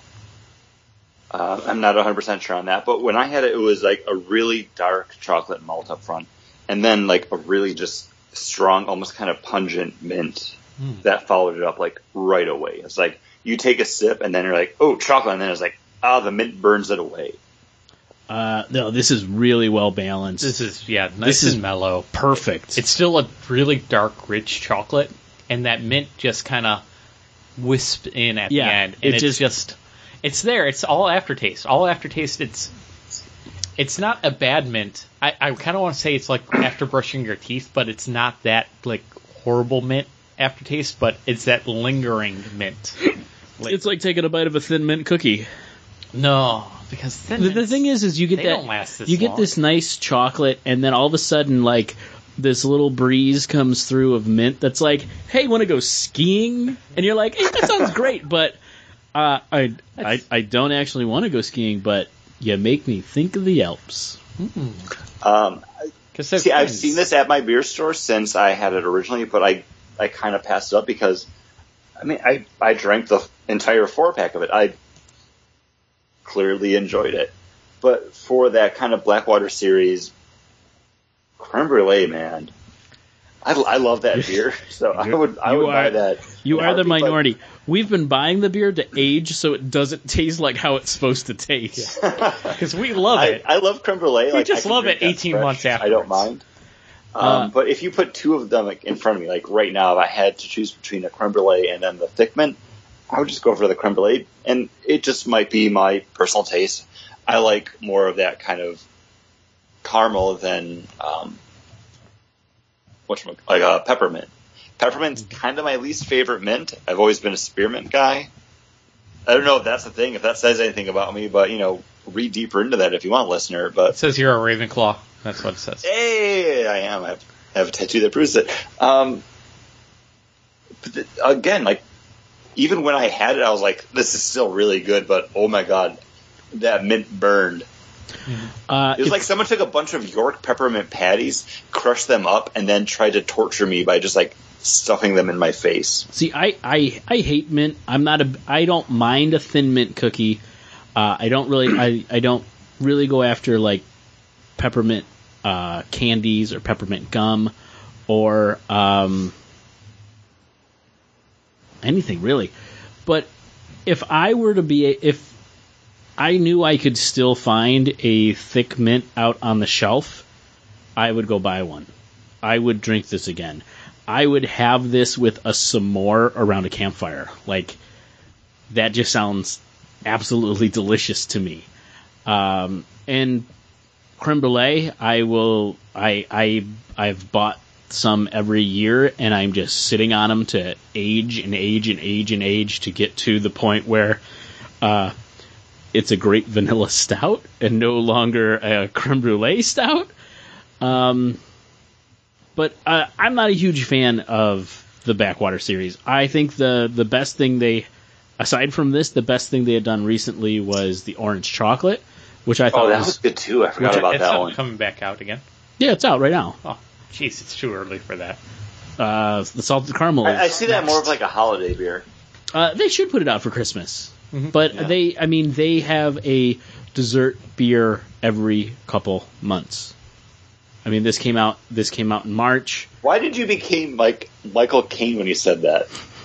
He did. Every he did. couple months. Every couple months. But uh, It's your father's car. It's your father's. now I Papa, need to go into Batman, and I didn't want to go to Batman because I thought with Chris uh, Eliopoulos Oh, wait, wait, going wait. into Ducktales would be better. But you know, I be- still have a beer to talk about. oh, Chris, what are you drinking? You, you silly man over there Uh, in Florida, dying of heat. Also from Modern humidity. Times Beer. Also from Modern Times Beer, I have their Blazing World, which they call a hoppy dank amber. Um, this has 85 IBUs, a straw of 11, which signifies it as an amber, uh, final gravity of 1.008, brewed with Simcoe, Nelson, and Mosaic hops. The malts are two row, Munich, and Midnight Wheat. Um, this is fantastic. This is probably like my favorite of the four beers that I've had from them. I have the fifth one still in the in the fridge. I'll probably open it like when we're half through uh, Paul's books. Uh, everything about this beer is fantastic. It's definitely like a nice hoppy amber, and then halfway through it, like across your palate, you just get that nice kind of like wet dank hop, and you you're just like ooh bitter hop I like, and then it kind of fades out more into. I'm trying to think how to describe the malt, but it's more like um, like a dry grass, and I know that's weird to say, but it's like it's like eating straw. It's like a starchy kind of Oh. dryness. But Thi- you this like is really good. but you Sorry, like what? it. It's it's it's what you said, but in a good way. Because I was like, okay, ooh, like straw. Okay, grassy, kind of earthy tones. I'm liking that. I'm liking that. And then you're like, ugh. But thank you. And I'm like, You- ah. Yeah, you kept that. listing it into something that's like, well, that doesn't sound good at all. No, it's, it's but that's the it's thing. like, like, it's like I, I straw. feel like this, it's like straw and dry and is dusty. Basic, this beer is basically fighting one of the Saiyans in Dragon Ball Z, where it has like three forms, and like you come in and it's like, uh, dank amber, hoppiness, straw. Like it So- takes like 14 episodes for it to happen, but th- this beer is like fantastic. Um, And its power level is over 9,000?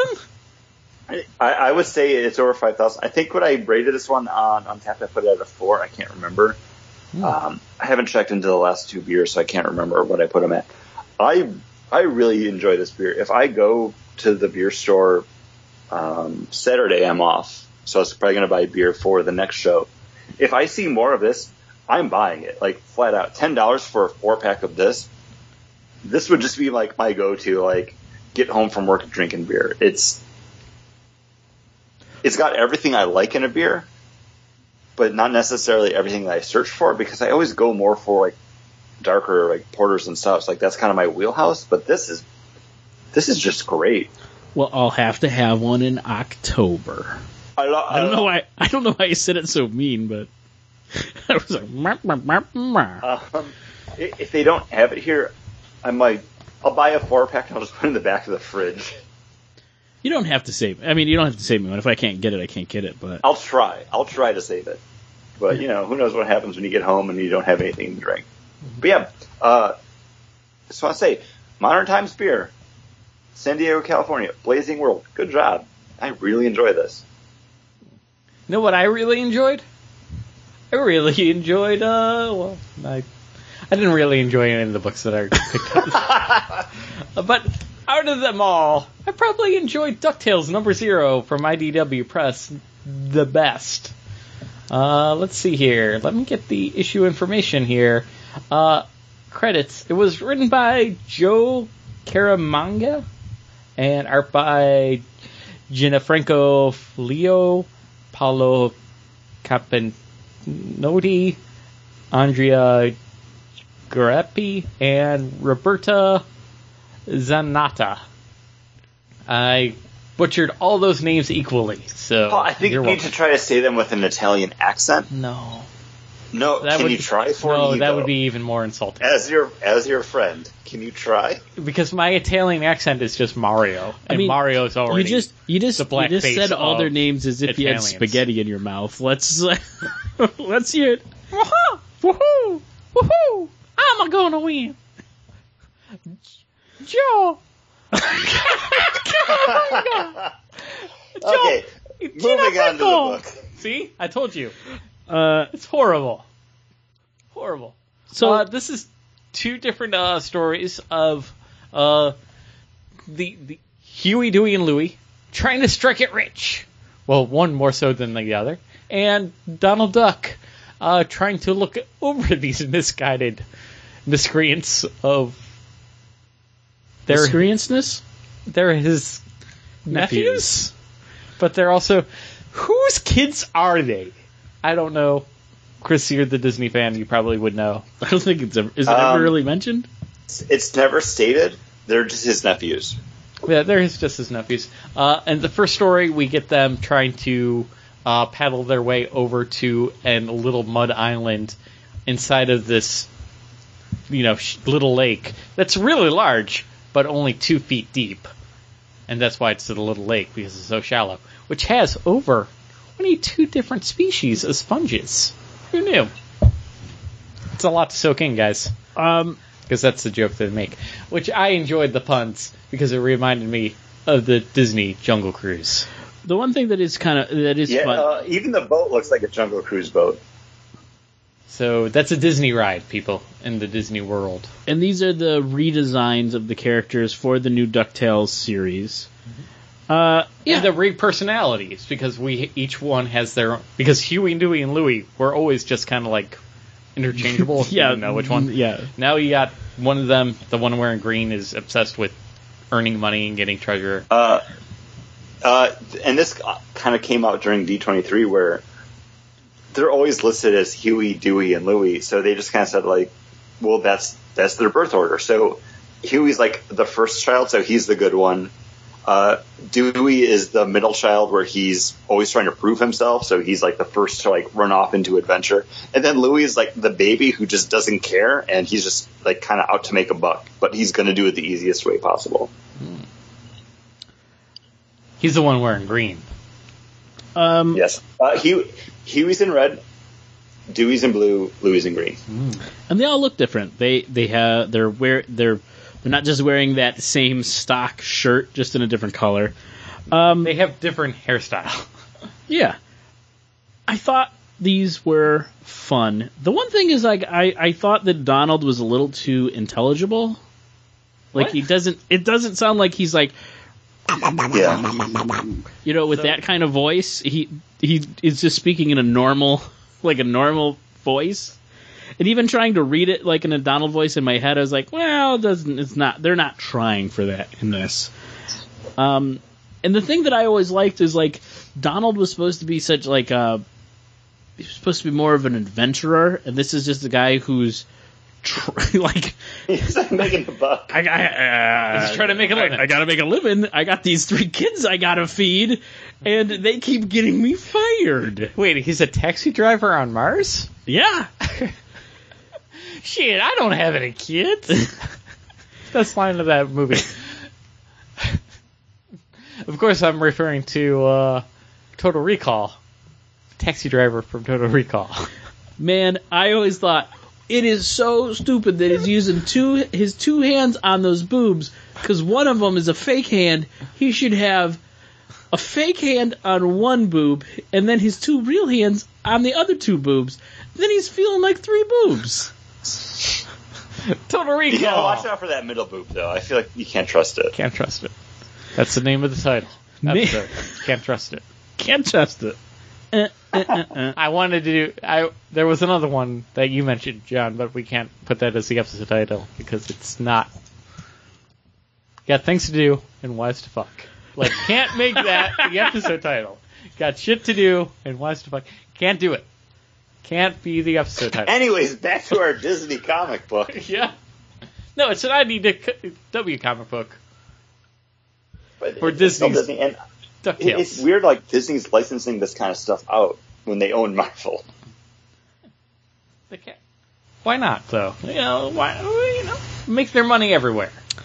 Uh, I enjoyed this. It it didn't feel it didn't feel necessary. I would have liked to have watched these as a Ducktales episode. Um, This is pre Ducktales though. Before Huey, Uh, Dewey, and Louie go to yeah, Scrooge th- and this is zero issue, and I'm gonna jump in and say it, it bothered me that it was called Ducktales, but I don't get any Scrooge McDuck in here. especially like you see his head, like you, Yeah. you that first page, you're like, eh, Uncle So- Scrooge. Uh, the other thing that's Like, I, driving, when I see Ducktales, I think, okay, it's it's gonna be Scrooge McDuck taking his kids in a Launchpad on an adventure, and you know, might fight the Beagle Boys. There might be some shit going down. Definitely a money bin. Uh, I still really enjoyed this book. Uh, and it, it kind of got me more excited for the cartoon that's actually, I think, debuting this week. It comes out soon. uh, I think it's this week because Ducktales is are the new characters that you can get in uh, Disney Emoji Blitz. You got Uncle Scrooge, you got uh, Launchpad, you got um, uh, Darkwing Duck, and um, the uh, the the female cousin. Webby? Yeah, Uh, can I just read you guys real quick? Uh, just my final thoughts on this book and the thing that I'm actually Oh, when you said read, I was like, is this going to be a surprise uh, dramatic reading? But okay. kind of. It's in uh, the crosstalk, uh, in the regular Duckburg slash Mouseton update. Uh, this is probably my favorite part of this book. It says, uh, "Hey, competition is tough in a month with three issues full of treasure. Four if you count Tangled, the series Adventure is Calling, full of hair-raising new uh, tales of Rapunzel and Eugene. I didn't know there was a Tangled comic book out there that I now have to go out and purchase. Are- are yeah, you- Paul. It's because you're revamping your, pick for 35 years old. I'm sorry, you're 34 list? years Tangled's good, old. man. Tangled's really good.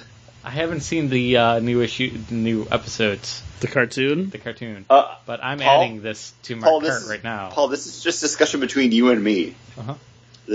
The- Nobody's listening. John's not there. I actually just uh, watched the movie for the first time last night. It's only like 50 minutes long. It's it's Tangled. After? Like it's it's got it. What movie? Uh, Tangled before Ever After. Oh, Uh, They're doing Ever. they're doing a cartoon series on um, Disney Channel right now. It's kind of continuing the story, Mhm. but they did a special one hour movie to kind of set it up. It's it's Tangled. Like the characters are there. It's got songs. Maximus is still a boss. Like it's it felt great. All right. So Tangled the series uh, from ID from DC uh, from IDW and Disney Comics is in pre-order right now. It's seven ninety nine. Uh, guess what I'm doing? I'm pre-ordering it because uh, yes. You know what? Because on the Paul, bonus Paul's pick for uh, the list or to look back. Yeah, because well, one of the things is um, on the Blu-ray, there's those Flynn Rider like shorts, and those are great. The uh, Tangled series, they apparently played in the commercial bumps on the Disney Channel, I guess, before this movie came out or as the movie was out in theaters. Those are fun. Uh, so I'm looking forward to more of that another book that I purchased, and now I have to get out of this section and back to my books that I have purchased already. Uh, guys, which one do you want to do first, Batman or Oh, Superman. Batman? Let's let's talk about Batman again for some reason. Let's talk about the metal, guys. So Uh, many metals. So, Dark Days, the casting number one, uh, written by Snyder and Tynion, Art by a cavalcade of superstars. And uh, and also John Romita Jr. and this is what I yeah, and uh, this is what I want to say about this book. Uh, I read the first part with uh, Hawkman and Hawkwoman walking through a museum, and then some guy breaks out a knife, and they're like, "Woo!" And then it flashes over to a ironclad Batman fighting like a griffin, and then Wonder Woman shows up, gives him a flaming sword that he tucks into his belt, mm-hmm. and I said, "Who could give a fuck?" And I stopped reading. I just was like, nope, I give up. This is the, I'm done. This I can't do this. This is too much. And half of it was the Romita art, and half of it was him tucking a flaming sword into his belt. It's still on fire in his belt. I don't get it. And I just said, nope, I'm It's an done. asbestos suit, John. He's fine. oh, and then like I As long as he doesn't breathe in the fibers of the asbestos, he won't die of cancer. He's fine. I thumbed over one more from that and saw like Hal Jordan talking to Joker, and I was like, nope, I'm done. I can't. I'm this. I don't care. I don't care. Who could care? Who could care? I'm sorry if you guys read the whole thing. You're dumb. I did. I did. You should I read it. You should have stopped. It's fine. Uh, remember how the metagene was a thing back in the day? No. No, no, Metahumans. metahumans, and there was an active metagene, and that's why people became superheroes and got John. superpowers. John. They're called that because of a bizarre metal in their blood. Yeah, and the guy that This found book the metal exist. could only type in four characters in the program, so we left got left with meta because they couldn't type the L. Who could care? That's the thing with the series right now. It's the over explanation of things that nobody needs an explanation for. The whole idea, and it's so it's that bad thing of like, oh, we need to explain the metagene, plus throw in the Spider-Man like bad explanation of the totem, because there's the three animal tribes of the hawks, Yeah. the something, The bats. and the bats, and the bats are all yeah, evil. the other one's never like really stated. It's like the wolves or something. It's like wolves or dogs or something, you know.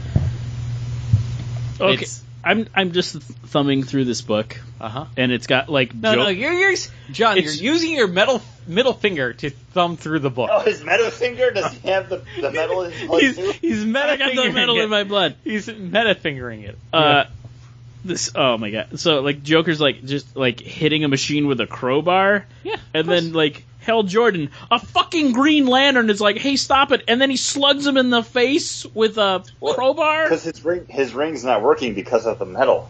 yeah, and that's in the cave. This book, I It's James I, Tynion. I, I need I need to center myself for a second before I start.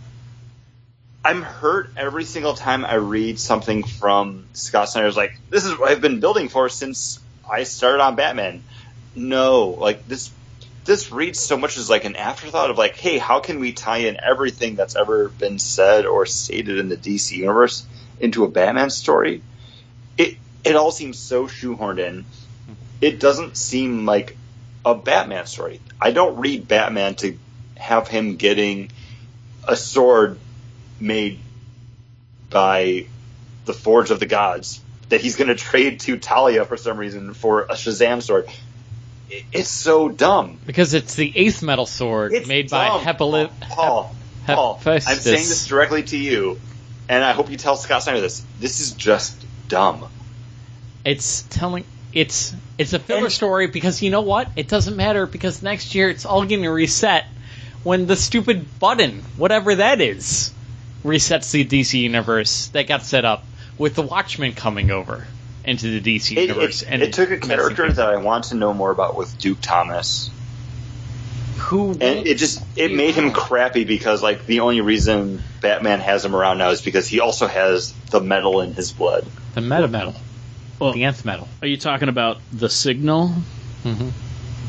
That's his name, That's going to be his call sign, the signal. the Signal. Well, he doesn't. He doesn't The have bat any- signal? Is, is that his like upcoming name? Yep. Bat signal. Oh. It doesn't It- matter. it's- It's all getting reset. Eight the months only from now. part of this book I actually enjoyed reading was like the few pages with the Joker in it because it does it does kind of factor more into the Scott Snyder Batman stuff. Like it does kind of fill in those holes. It's like no, like why do we have multiple Jokers? it leads into that, but then everything else around it, it's so dumb. Who could It's care? just there's it's just dumb. Like I hated reading The Forge. I was surprised when Paul bought the casting to bring to the table, and I was like, okay, well, you know, maybe this one's better. It's not. And then like in the back where it's like, and be sure to check out the metal from Scott Snyder and Greg Capullo. I don't care if Greg Capullo is stepping on art now. The re- And that's- it- I don't. Why are you defending this book, Paul? Is all I want to know. originally when they teased that it was like evil Batman going to diver- divulge onto the DC universe and like try to conquer the DC universe, I'm like, oh cool, a bunch of different. And I thought it was going to be what before I bought this book.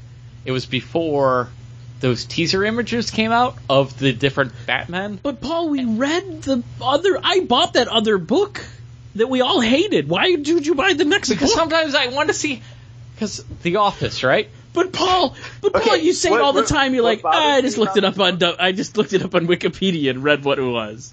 I wanted to see how. What it bothers me about this book too is we again we have three artists. We have Adam Kubert, uh, Jim Lee, and then John Romita Jr. handling the issues. And as soon as you get to the John Romita part, it's just Batman dressed in his normal shit, and it's like, does he not care that Batman's supposed to be wearing armor? And then it's like, why do I care that he didn't draw Batman wearing wearing armor? This book's stupid. I shouldn't have read it. Paul, I'm sorry you bought it. John, I'm sorry you read it. Like Uh, those three I- pages. I actually, I, I was interested by the Hawkman stuff, and then it was like two more, two more pages, and, they, I was like, keep putting nope. Hawkman in too, and I feel like it's like, well, we need an old character that's been around and has something to do with metal. Oh, okay, Yeah. It it se- it all seems just so shoehorned in and pieced together to try to make the story matter that it seems so piecemeal that I don't care. I don't need an overarching I just- I reason don't for care. the for the DC universe to exist. Like Yeah, and then every you have character, fucking you have Hal Jordan giving Duke Thomas a fake Green Lantern be like, here you go, this is a replica. So Duke Thomas can make the machine that he sees because he has the metal in his blood. That Batman can be like, ugh, Psycho Pirate's mask, other things made out of metal. This is the key. Fucking dumb. stupid. God. It's The- just the I deputy, the deputy ring was a thing from the Silver Age, though. Hell, Okay, Jordan yeah, used it to give those out left and right and center. from the Silver Age. But Paul, also done by Geoff Johns in Blackest Night, but it was done in a way that I was like, "Whoa, this is awesome! Like this, this is really well done. Like it makes sense." Here, it's like three panels of like Helge like, "Hey, here's a ring."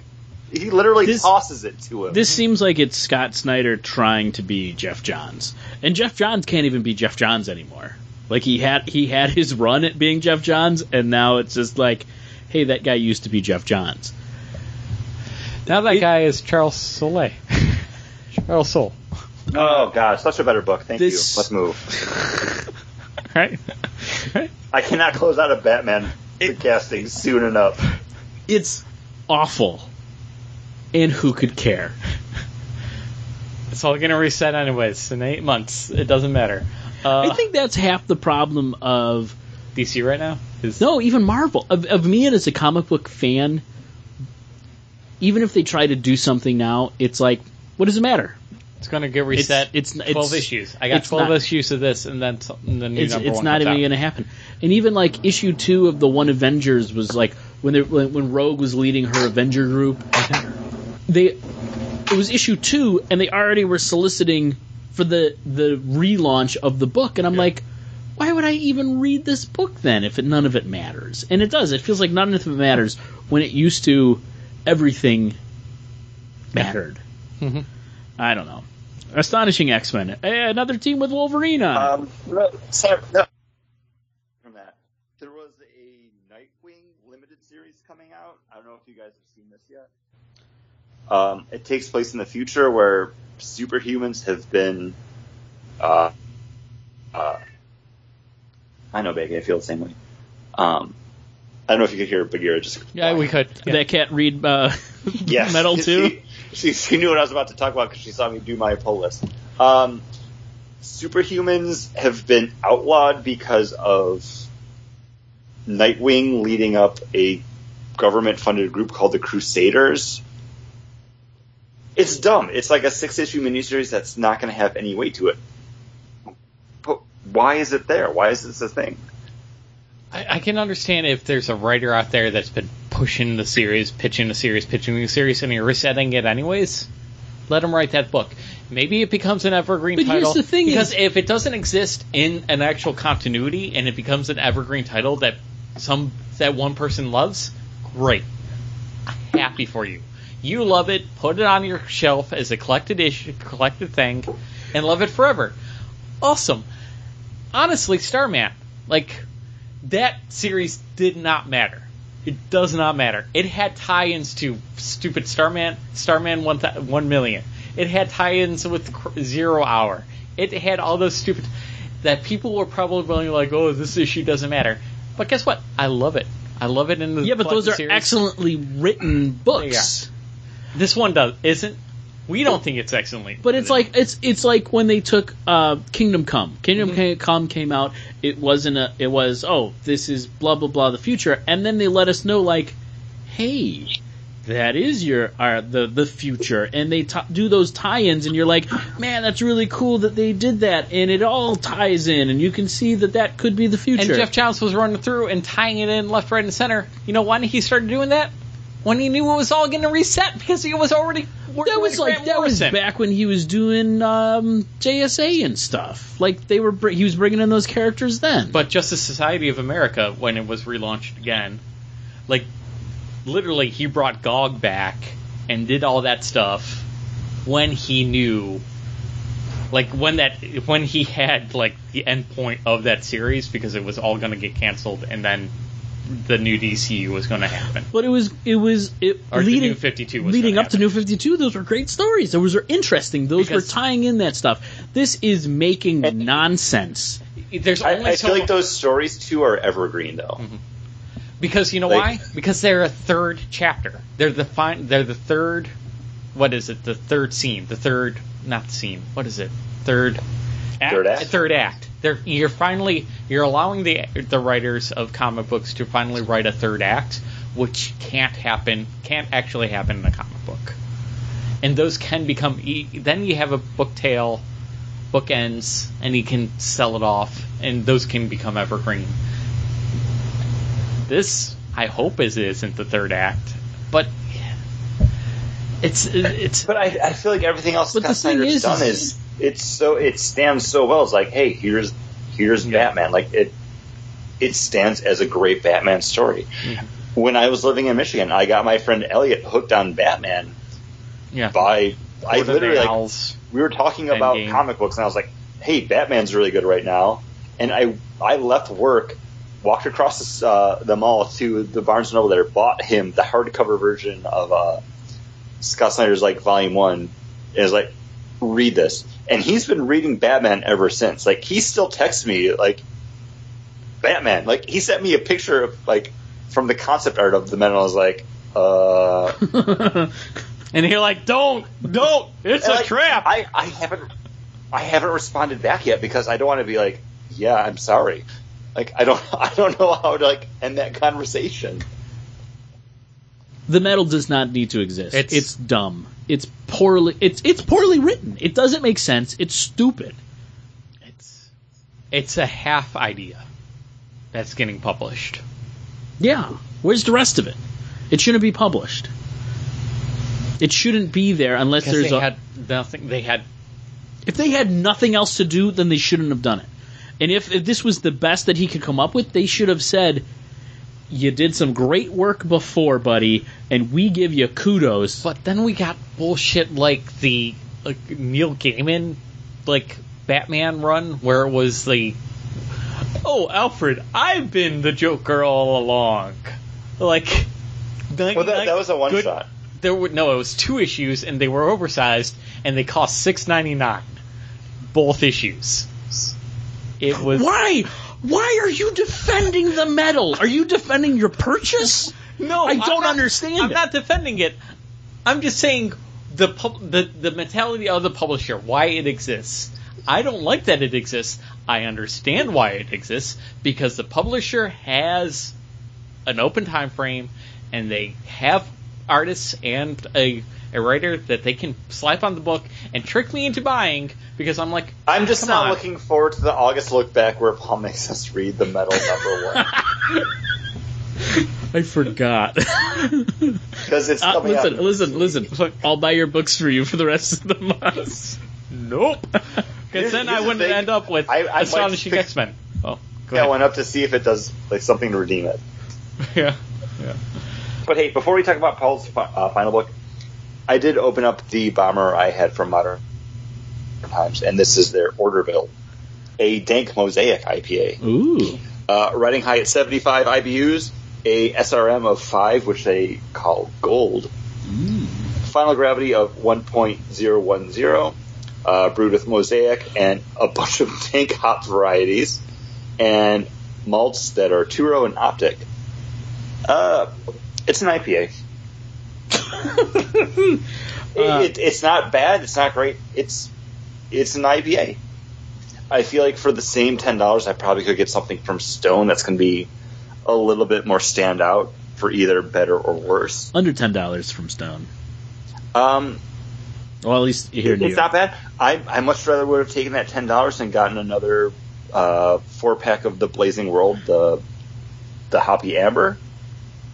Uh, but it, it's not bad. Like you know, when I do finally check into this on Untappd, put it at a three. Like I've had worse IPAs, I've had better ones. It's I'll drink it. I will gladly finish this. But if I had to choose between this or the uh, the session IPA that I didn't talk about, the Onita, I'd probably pick up the Onita because I get four cans for the same amount.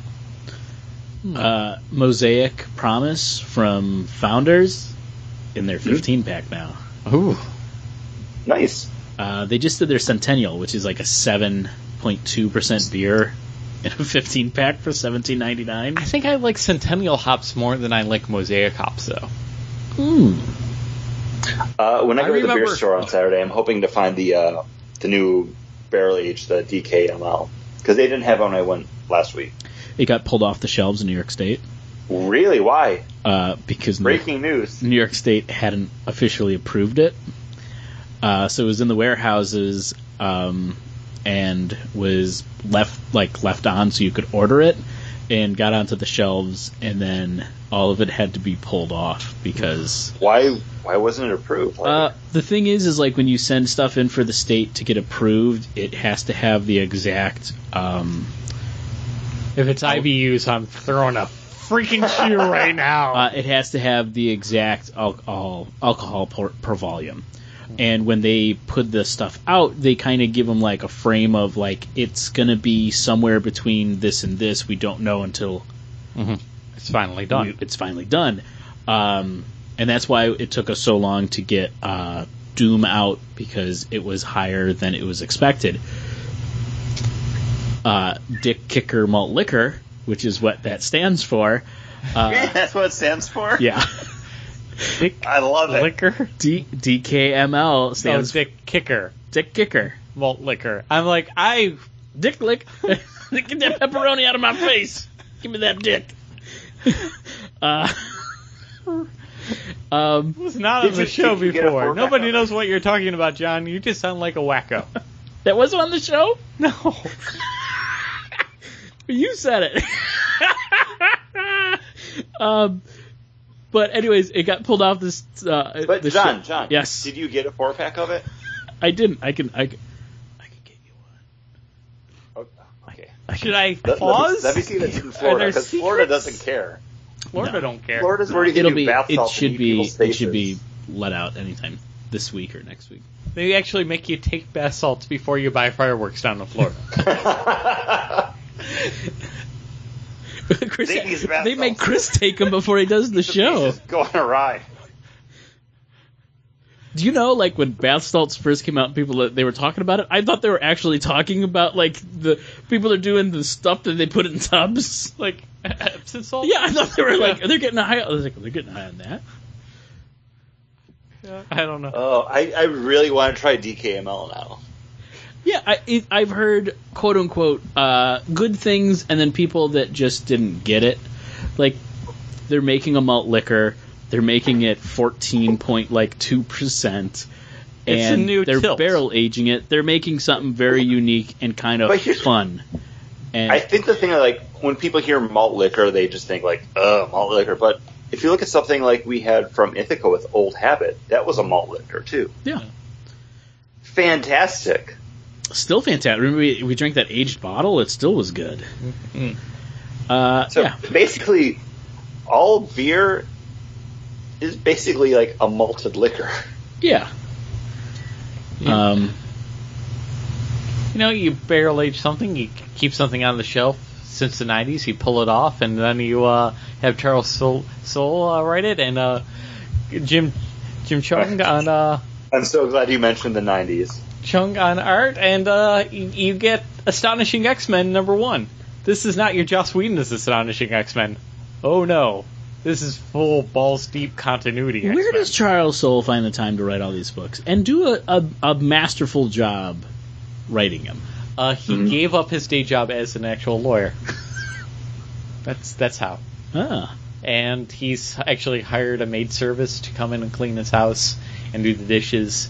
And he's also uh, has hired other people to do other things. He's he's signed up for Blue Apron hey, hey, Blue Apron's a pretty You know- good deal. because so he doesn't need to go grocery shopping anymore uh, for his fa- him himself and his family.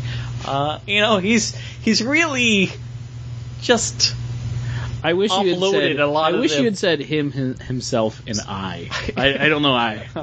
he, he also can write at home. So that travel time, that commute, you know, in New York City is horrible. No longer commuting. We've been stuck in traffic together for over eight hours today, so we understand that.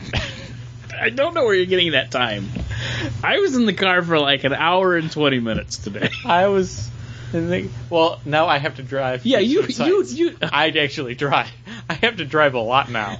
So traffic. I stand around and talk to people about beer. Yeah, well, good for you.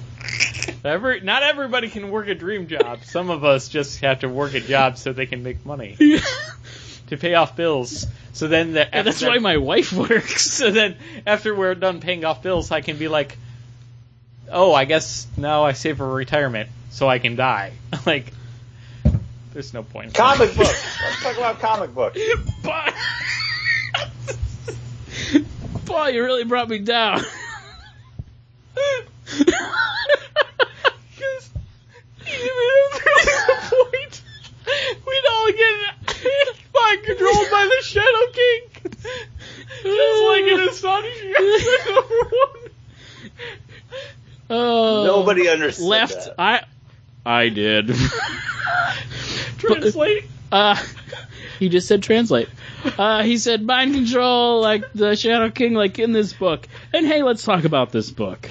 Uh, basically, everything that Marvel was promising with the launches of Generation X number one, X Men Blue number one, and X Men Gold number one, I feel like I finally got with Astonishing X Men number one, where it's tapping into what I actually really enjoyed from the X Men comics in the 90s, but written for today. Uh, a whole bunch of Psylocke because I know how much you Oh, love Psylocke. well, it, it's it's all very '90s characters with Psylocke, Rogue, Bishop, and Gambit. But Charles Soule, like he handles them so well, and it's it's just kind of one of those stories where it's like, oh, put something in danger, and then the team comes together. And when I'm reading, I'm like, yeah, this is very tropey, but it's tropey done well. And also with '90s characters, so Bishop, Psylocke, uh, who was Rogue, Beast, no, no, not Rogue and Beast, Gambit. Gambit, Gambit, S- Psylocke, Oh, and, and Bishop, uh, all weird purple power. Just like, oh, Yeah. energy power, pur- that's purple. Because that's the 90s for me. That's 90s X Men comics. Um, but yeah, uh, so basically, it turns out we're told in the beginning that someone is kind of overtaking Psychic's power. Well, what's what's And we don't notice because most psychics live alone because they hate hearing other people's thoughts and they're all dying. So why was Shadow King going after those people? to get more power? Oh, he was siphoning off the power. Yeah, because Okay. like if Yeah. you look in his spider web, he has like all those kind of people Ah. like bundled up, like the fly to eat later on. He was acquiring them to gain substance and get more power. Um, And then he makes like a power play and he goes for Psylocke. Yeah, And then Psylocke is able to put out a psychic call to the X Men that are closest to her. Read that as the characters we listed, plus uh, Phantom X. And Old for some Man- reason, Miss Mystique on the cover. is Doesn't Mystique in the on the cover? Mystique's on the cover for the issue. Yep, she Yep. is. Uh, and then um, also Angel slash Archangel because I haven't been reading X Men. Apparently now there's like two sides of the same coin. Um, but yeah, they kind of all come to try to to rescue Psylocke. Uh, and then they um they they rescue her, and then they all decide they oh it's the Shadow King, and they all are going to go into the uh, Like the astral plane. the astral plane to then fight the Shadow King, who is just that kind of heavy set. Like when they show him in the astral plane, he's just that Wearing a fez. big heavy set dude wearing the fez, which always was his look, but now like his lower half of the body is a spider, and he has like the webs. He's saving people for later. But the best thing, the big reveal, is at the end. Spoiler- he's wearing a. Fez. He's wearing a fez. Oh, always spoilers. What do we do our look back? Oh, yeah. Oh. Didn't say that at the beginning this time. Um, Well, most he breaks he breaks open one of these little pod thing you know he breaks it open he opens up this safe and there lies professor x all chained up in a wheelchair. When i started reading this book i opened up and it opened to that page. So the whole book i'm like all right yeah it's just like a it's something bad professor x. It's probably shadow king. Like i'm like i'm like ah man, like it it it took the air out of my balloon. Like they blew the sugar off my cookie. I just was like, ah, it's okay. Threw the sugar off my cookie. The the the like the the, the pink mutant powers really pop on the page. It's all over the place. They're The coloring purple, Right? purpley pink. Are they pink? Have I been misreading? No, they're like they're No, they're, they're they're purple, but yeah, I can see pink. um, Well, congratulations for you, Chris, being able to see pink. Not all of us can do that. All right. Uh, well, well, thank you. Um, as I accept my award, I would like to thank the rods and cones. In your eyes for not being misshapen. All right. um, you guys aren't here, but to accept my re- uh, reward, I held held up my pint glass with my uh, my IPA in it. Oh, your eye. PA. I, oh, I didn't even there. mean that, but Uh, okay. Um, I think the book. I think the book works. It's the best X. It's the best book that we've read out of this new relaunch of the X Men books. Uh, I didn't like really any of them. Um, There's two people in this book that I feel like if they weren't in the book at all, Old Man Logan and Phantom X, I'd be even happier with this book. Yeah, I, I don't care about Phantom X at all, but I feel like at this point, since he did the Death of Wolverine stuff, Charles Soule's like, no, nobody else can write Logan or Wolverine until I say so. uh, Um, if he if Logan wasn't there, my thoughts of this book wouldn't change. Yeah. I, I, I personally, I don't really even know who Phantom X is. Like he's popped up here or there. I know really nothing about him. Um, what I do like is He's Gambit- Deadpool, but instead Gambit- of being stupid, he's instead of being crazy, he's Gambit. Uh, this is my best friend Gambit. He's only my guess, best friend because he owes me money, and I will keep him alive until he can pay me that money back.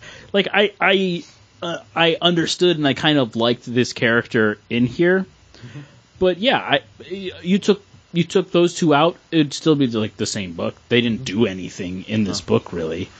Um, I thought it was fun. I I would I wouldn't pay for issue two, but I would probably maybe at one point if I had nothing better to do read it. You guys know one of my favorite things in comic books is, and also in any kind of media, is bringing the team together. Uh, this is a book that's bringing the team together, but this feels more like a bringing the team together a la D and D. Like it's Yeah. like there's a big bad. I'm calling all my adventurous friends to come help me. Like it seems all kind of like the overall reason to come together and be a group and a team again. And also, especially with Phantom X being like, no, I'm here to keep this guy alive because he owes me money. It feels like very, oh, what did you write on your character sheet? Yeah. Oh, you're this guy. This is why you're actually going to be part of this team. Uh, it feels very D and D esque. I agree. I agree wholeheartedly Cool. with that. Uh, no, it, it, it's a the reason why these characters are brought together, which is better than like just the char- you know. Uh, this is the Jubilee book, uh, Generation X. Like, just throw a bunch of characters at it. Like, at least they've explained why this team is coming together and why they are all there. It makes more So- sense. The whole time I was reading this book, I was very much reminded of just Uncanny X Men in the 90s, written by Chris Claremont, art by Jim Lee, because it's such like a 90s team. And the story, like, it's a random group of X Men coming together to fight the Shadow King to save Professor X. It, mm-hmm. It's so 90s, except it doesn't have the oh, let me send out a a psychic message to my fellow X Men and see who comes to answer. Guys, I'm- I'm, I'm receiving my- a psychic message. Sending out my butterfly message to the X Men. I hope someone comes to find me. Oh, I've received this weird message. It, it appears to be psychic. Who's this from? This is everything I liked about '90s X Men, minus the Chris Claremontness of it. Because Chris, you hated I- I the Dark Phoenix saga. I remember because he gave me shit. I, hated Dark Phoenix. You cut out half of the stuff that they're saying. I might have liked that book. I feel like this is a '90s X Men book that just kind of cuts that bullshit. I I want to see more of this. My favorite of the X Men Rebirth books. I don't know if they have like a title for the like the relaunch of everything that happened like over the last like four months. I liked X Men Blue, which was like the 1960s X Men brought to current day. Yeah, I liked it because it was it was very 90s X Men where it's just like this group of superpower teenagers brought together and it's like, oh, here's our shitty world. Let's try to be superheroes. Eh, All the other X Men books, it just seems so mired by just like the gravity of the writing. the the one thing that took me out of X Men Blue was like, oh, they're listening to Magneto. Yeah, that Yeah, end Magneto knows his shit though. Yeah, but then again, like they are the '60s X Men that are that are being trained by Professor X to be like to battle against Magneto. So I'm like, But at, at that ah. But At the that same also point, though, they've it's the it's the '60s X Men brought to today, where they're like, "What's going on?" Magneto's the person that makes the most sense. and he's a different Magneto than what he was then. yeah, Uh, what did you guys think about this art? Um, I, I might be biased because I really like James Cheung art. Uh, he's been one of my kind of go-to artists since he was one of the young guns over at Marvel with Young Avengers. Um, everything he does kind of has the same look to it.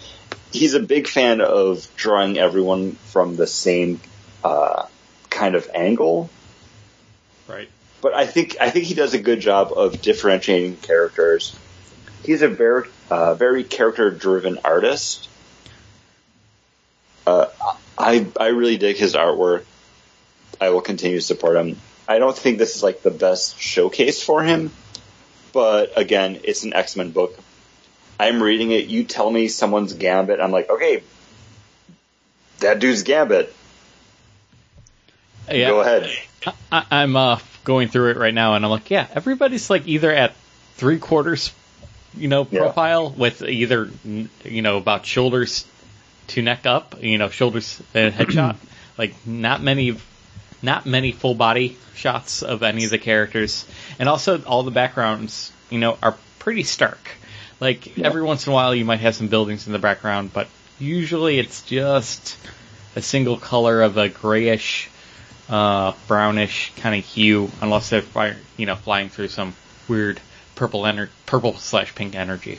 I think there's I get the think psionic energy. Yeah. there's some really good moments, but his art it almost feels like his art style changes between like you can look at a page and go like, "Oh, that that's kind of reminiscent of this artist or that's kind of reminiscent of this artist." But to me, I see a lot of John Romita Jr. Ooh, I in go. his art. I want to Uh, because there's so much more no, cross I- I would and detail than John Romita. That's more. That's a lot more detailed than John Romita. Yeah, but it looks like also, John Romita. I, I like the Oh, go to John Romita. I, since you guys Junior. are looking. Go to page twenty-two of thirty. I appreciate the fact that he draws Logan as like the tiny dude on the team. That's true. Yeah, I, I think there's some really good moments. Like his drawing of um, of uh, Shadow King is really cool. Anytime he's using like the the energy around him, there's smoke. There's some pages where I'm like, oh, that looks like um, that looks very Mc like kind of like McNiven. Yeah. Um, but it just seems like they were page. both young guns at the same time. Like they came into the company like at the same juncture. page to page, it just feels like it's almost drawn by it's drawn by like different people. And um, I don't I like I I don't mind it, but at the same time, it's like it doesn't look like it's a consistent style. I, Again, I, mi- I might be biased because like he's one of those go-to artists for me. Like, if I see he's on something, I'm like, okay, well maybe maybe I'll check that out. So I might be like used to seeing it. Yeah, I couldn't tell you another book I've read that he's done the art to.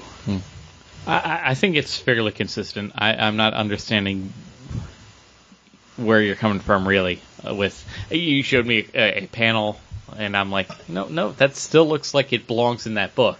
It isn't. You if like you look that that Professor X, it looks aside from being uh, a little more sketchy, the way he's dra- drawn the nose, the way the angle of the head is, like it is like it's a like John Romita Jr. took Um, extra time no. to draw it. I'm I'm gonna I'm gonna say no.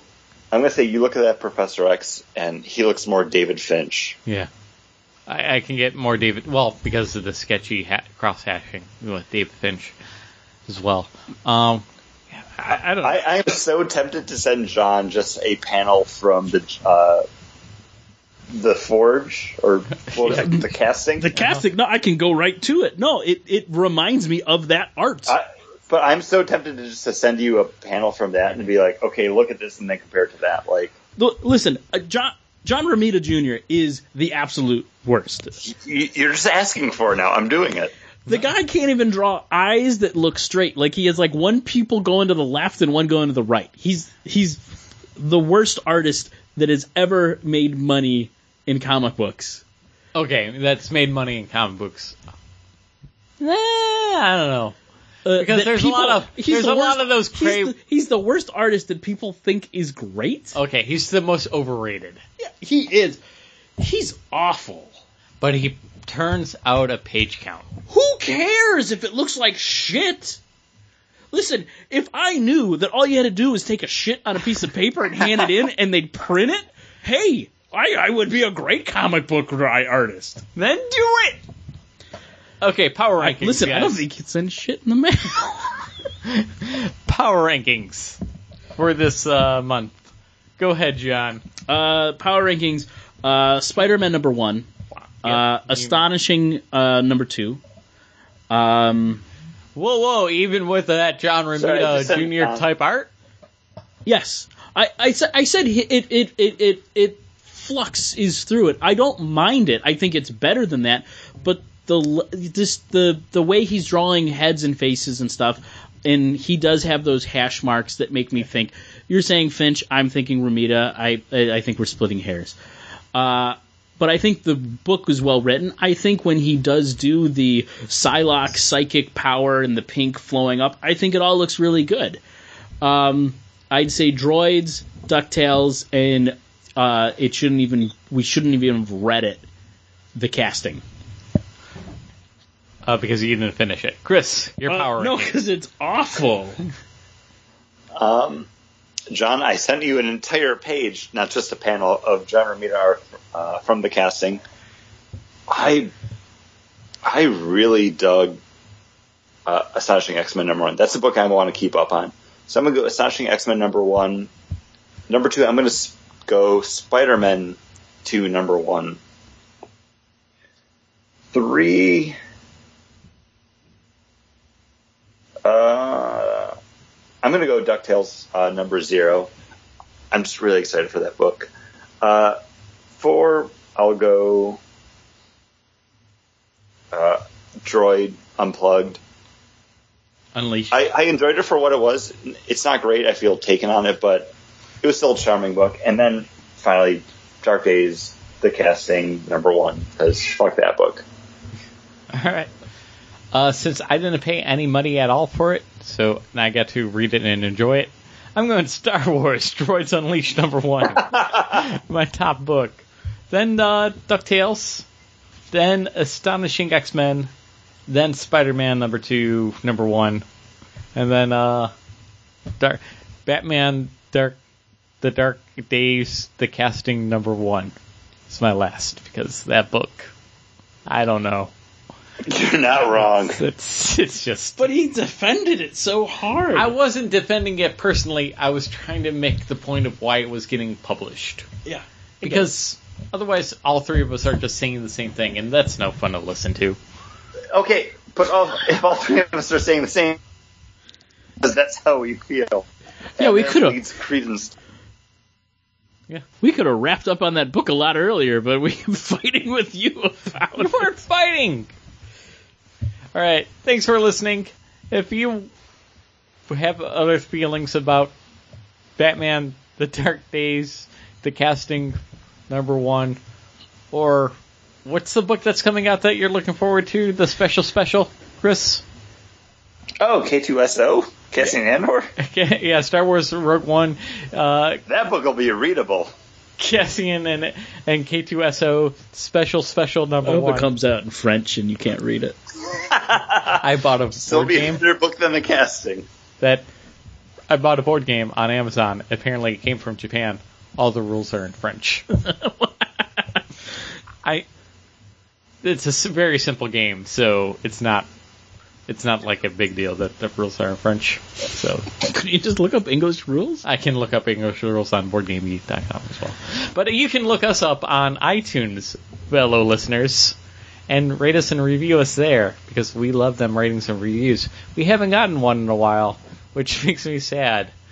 Which makes me feel like, what's the point in living? This podcast isn't Fight Club. You can tell your friends. You should really tell them. Make them listen. We're charming and fun. Except when I get weirdly Defensive about the casting. apparently so. King's Division. We're going to talk about Volume 2 next week. People like that book. I liked it.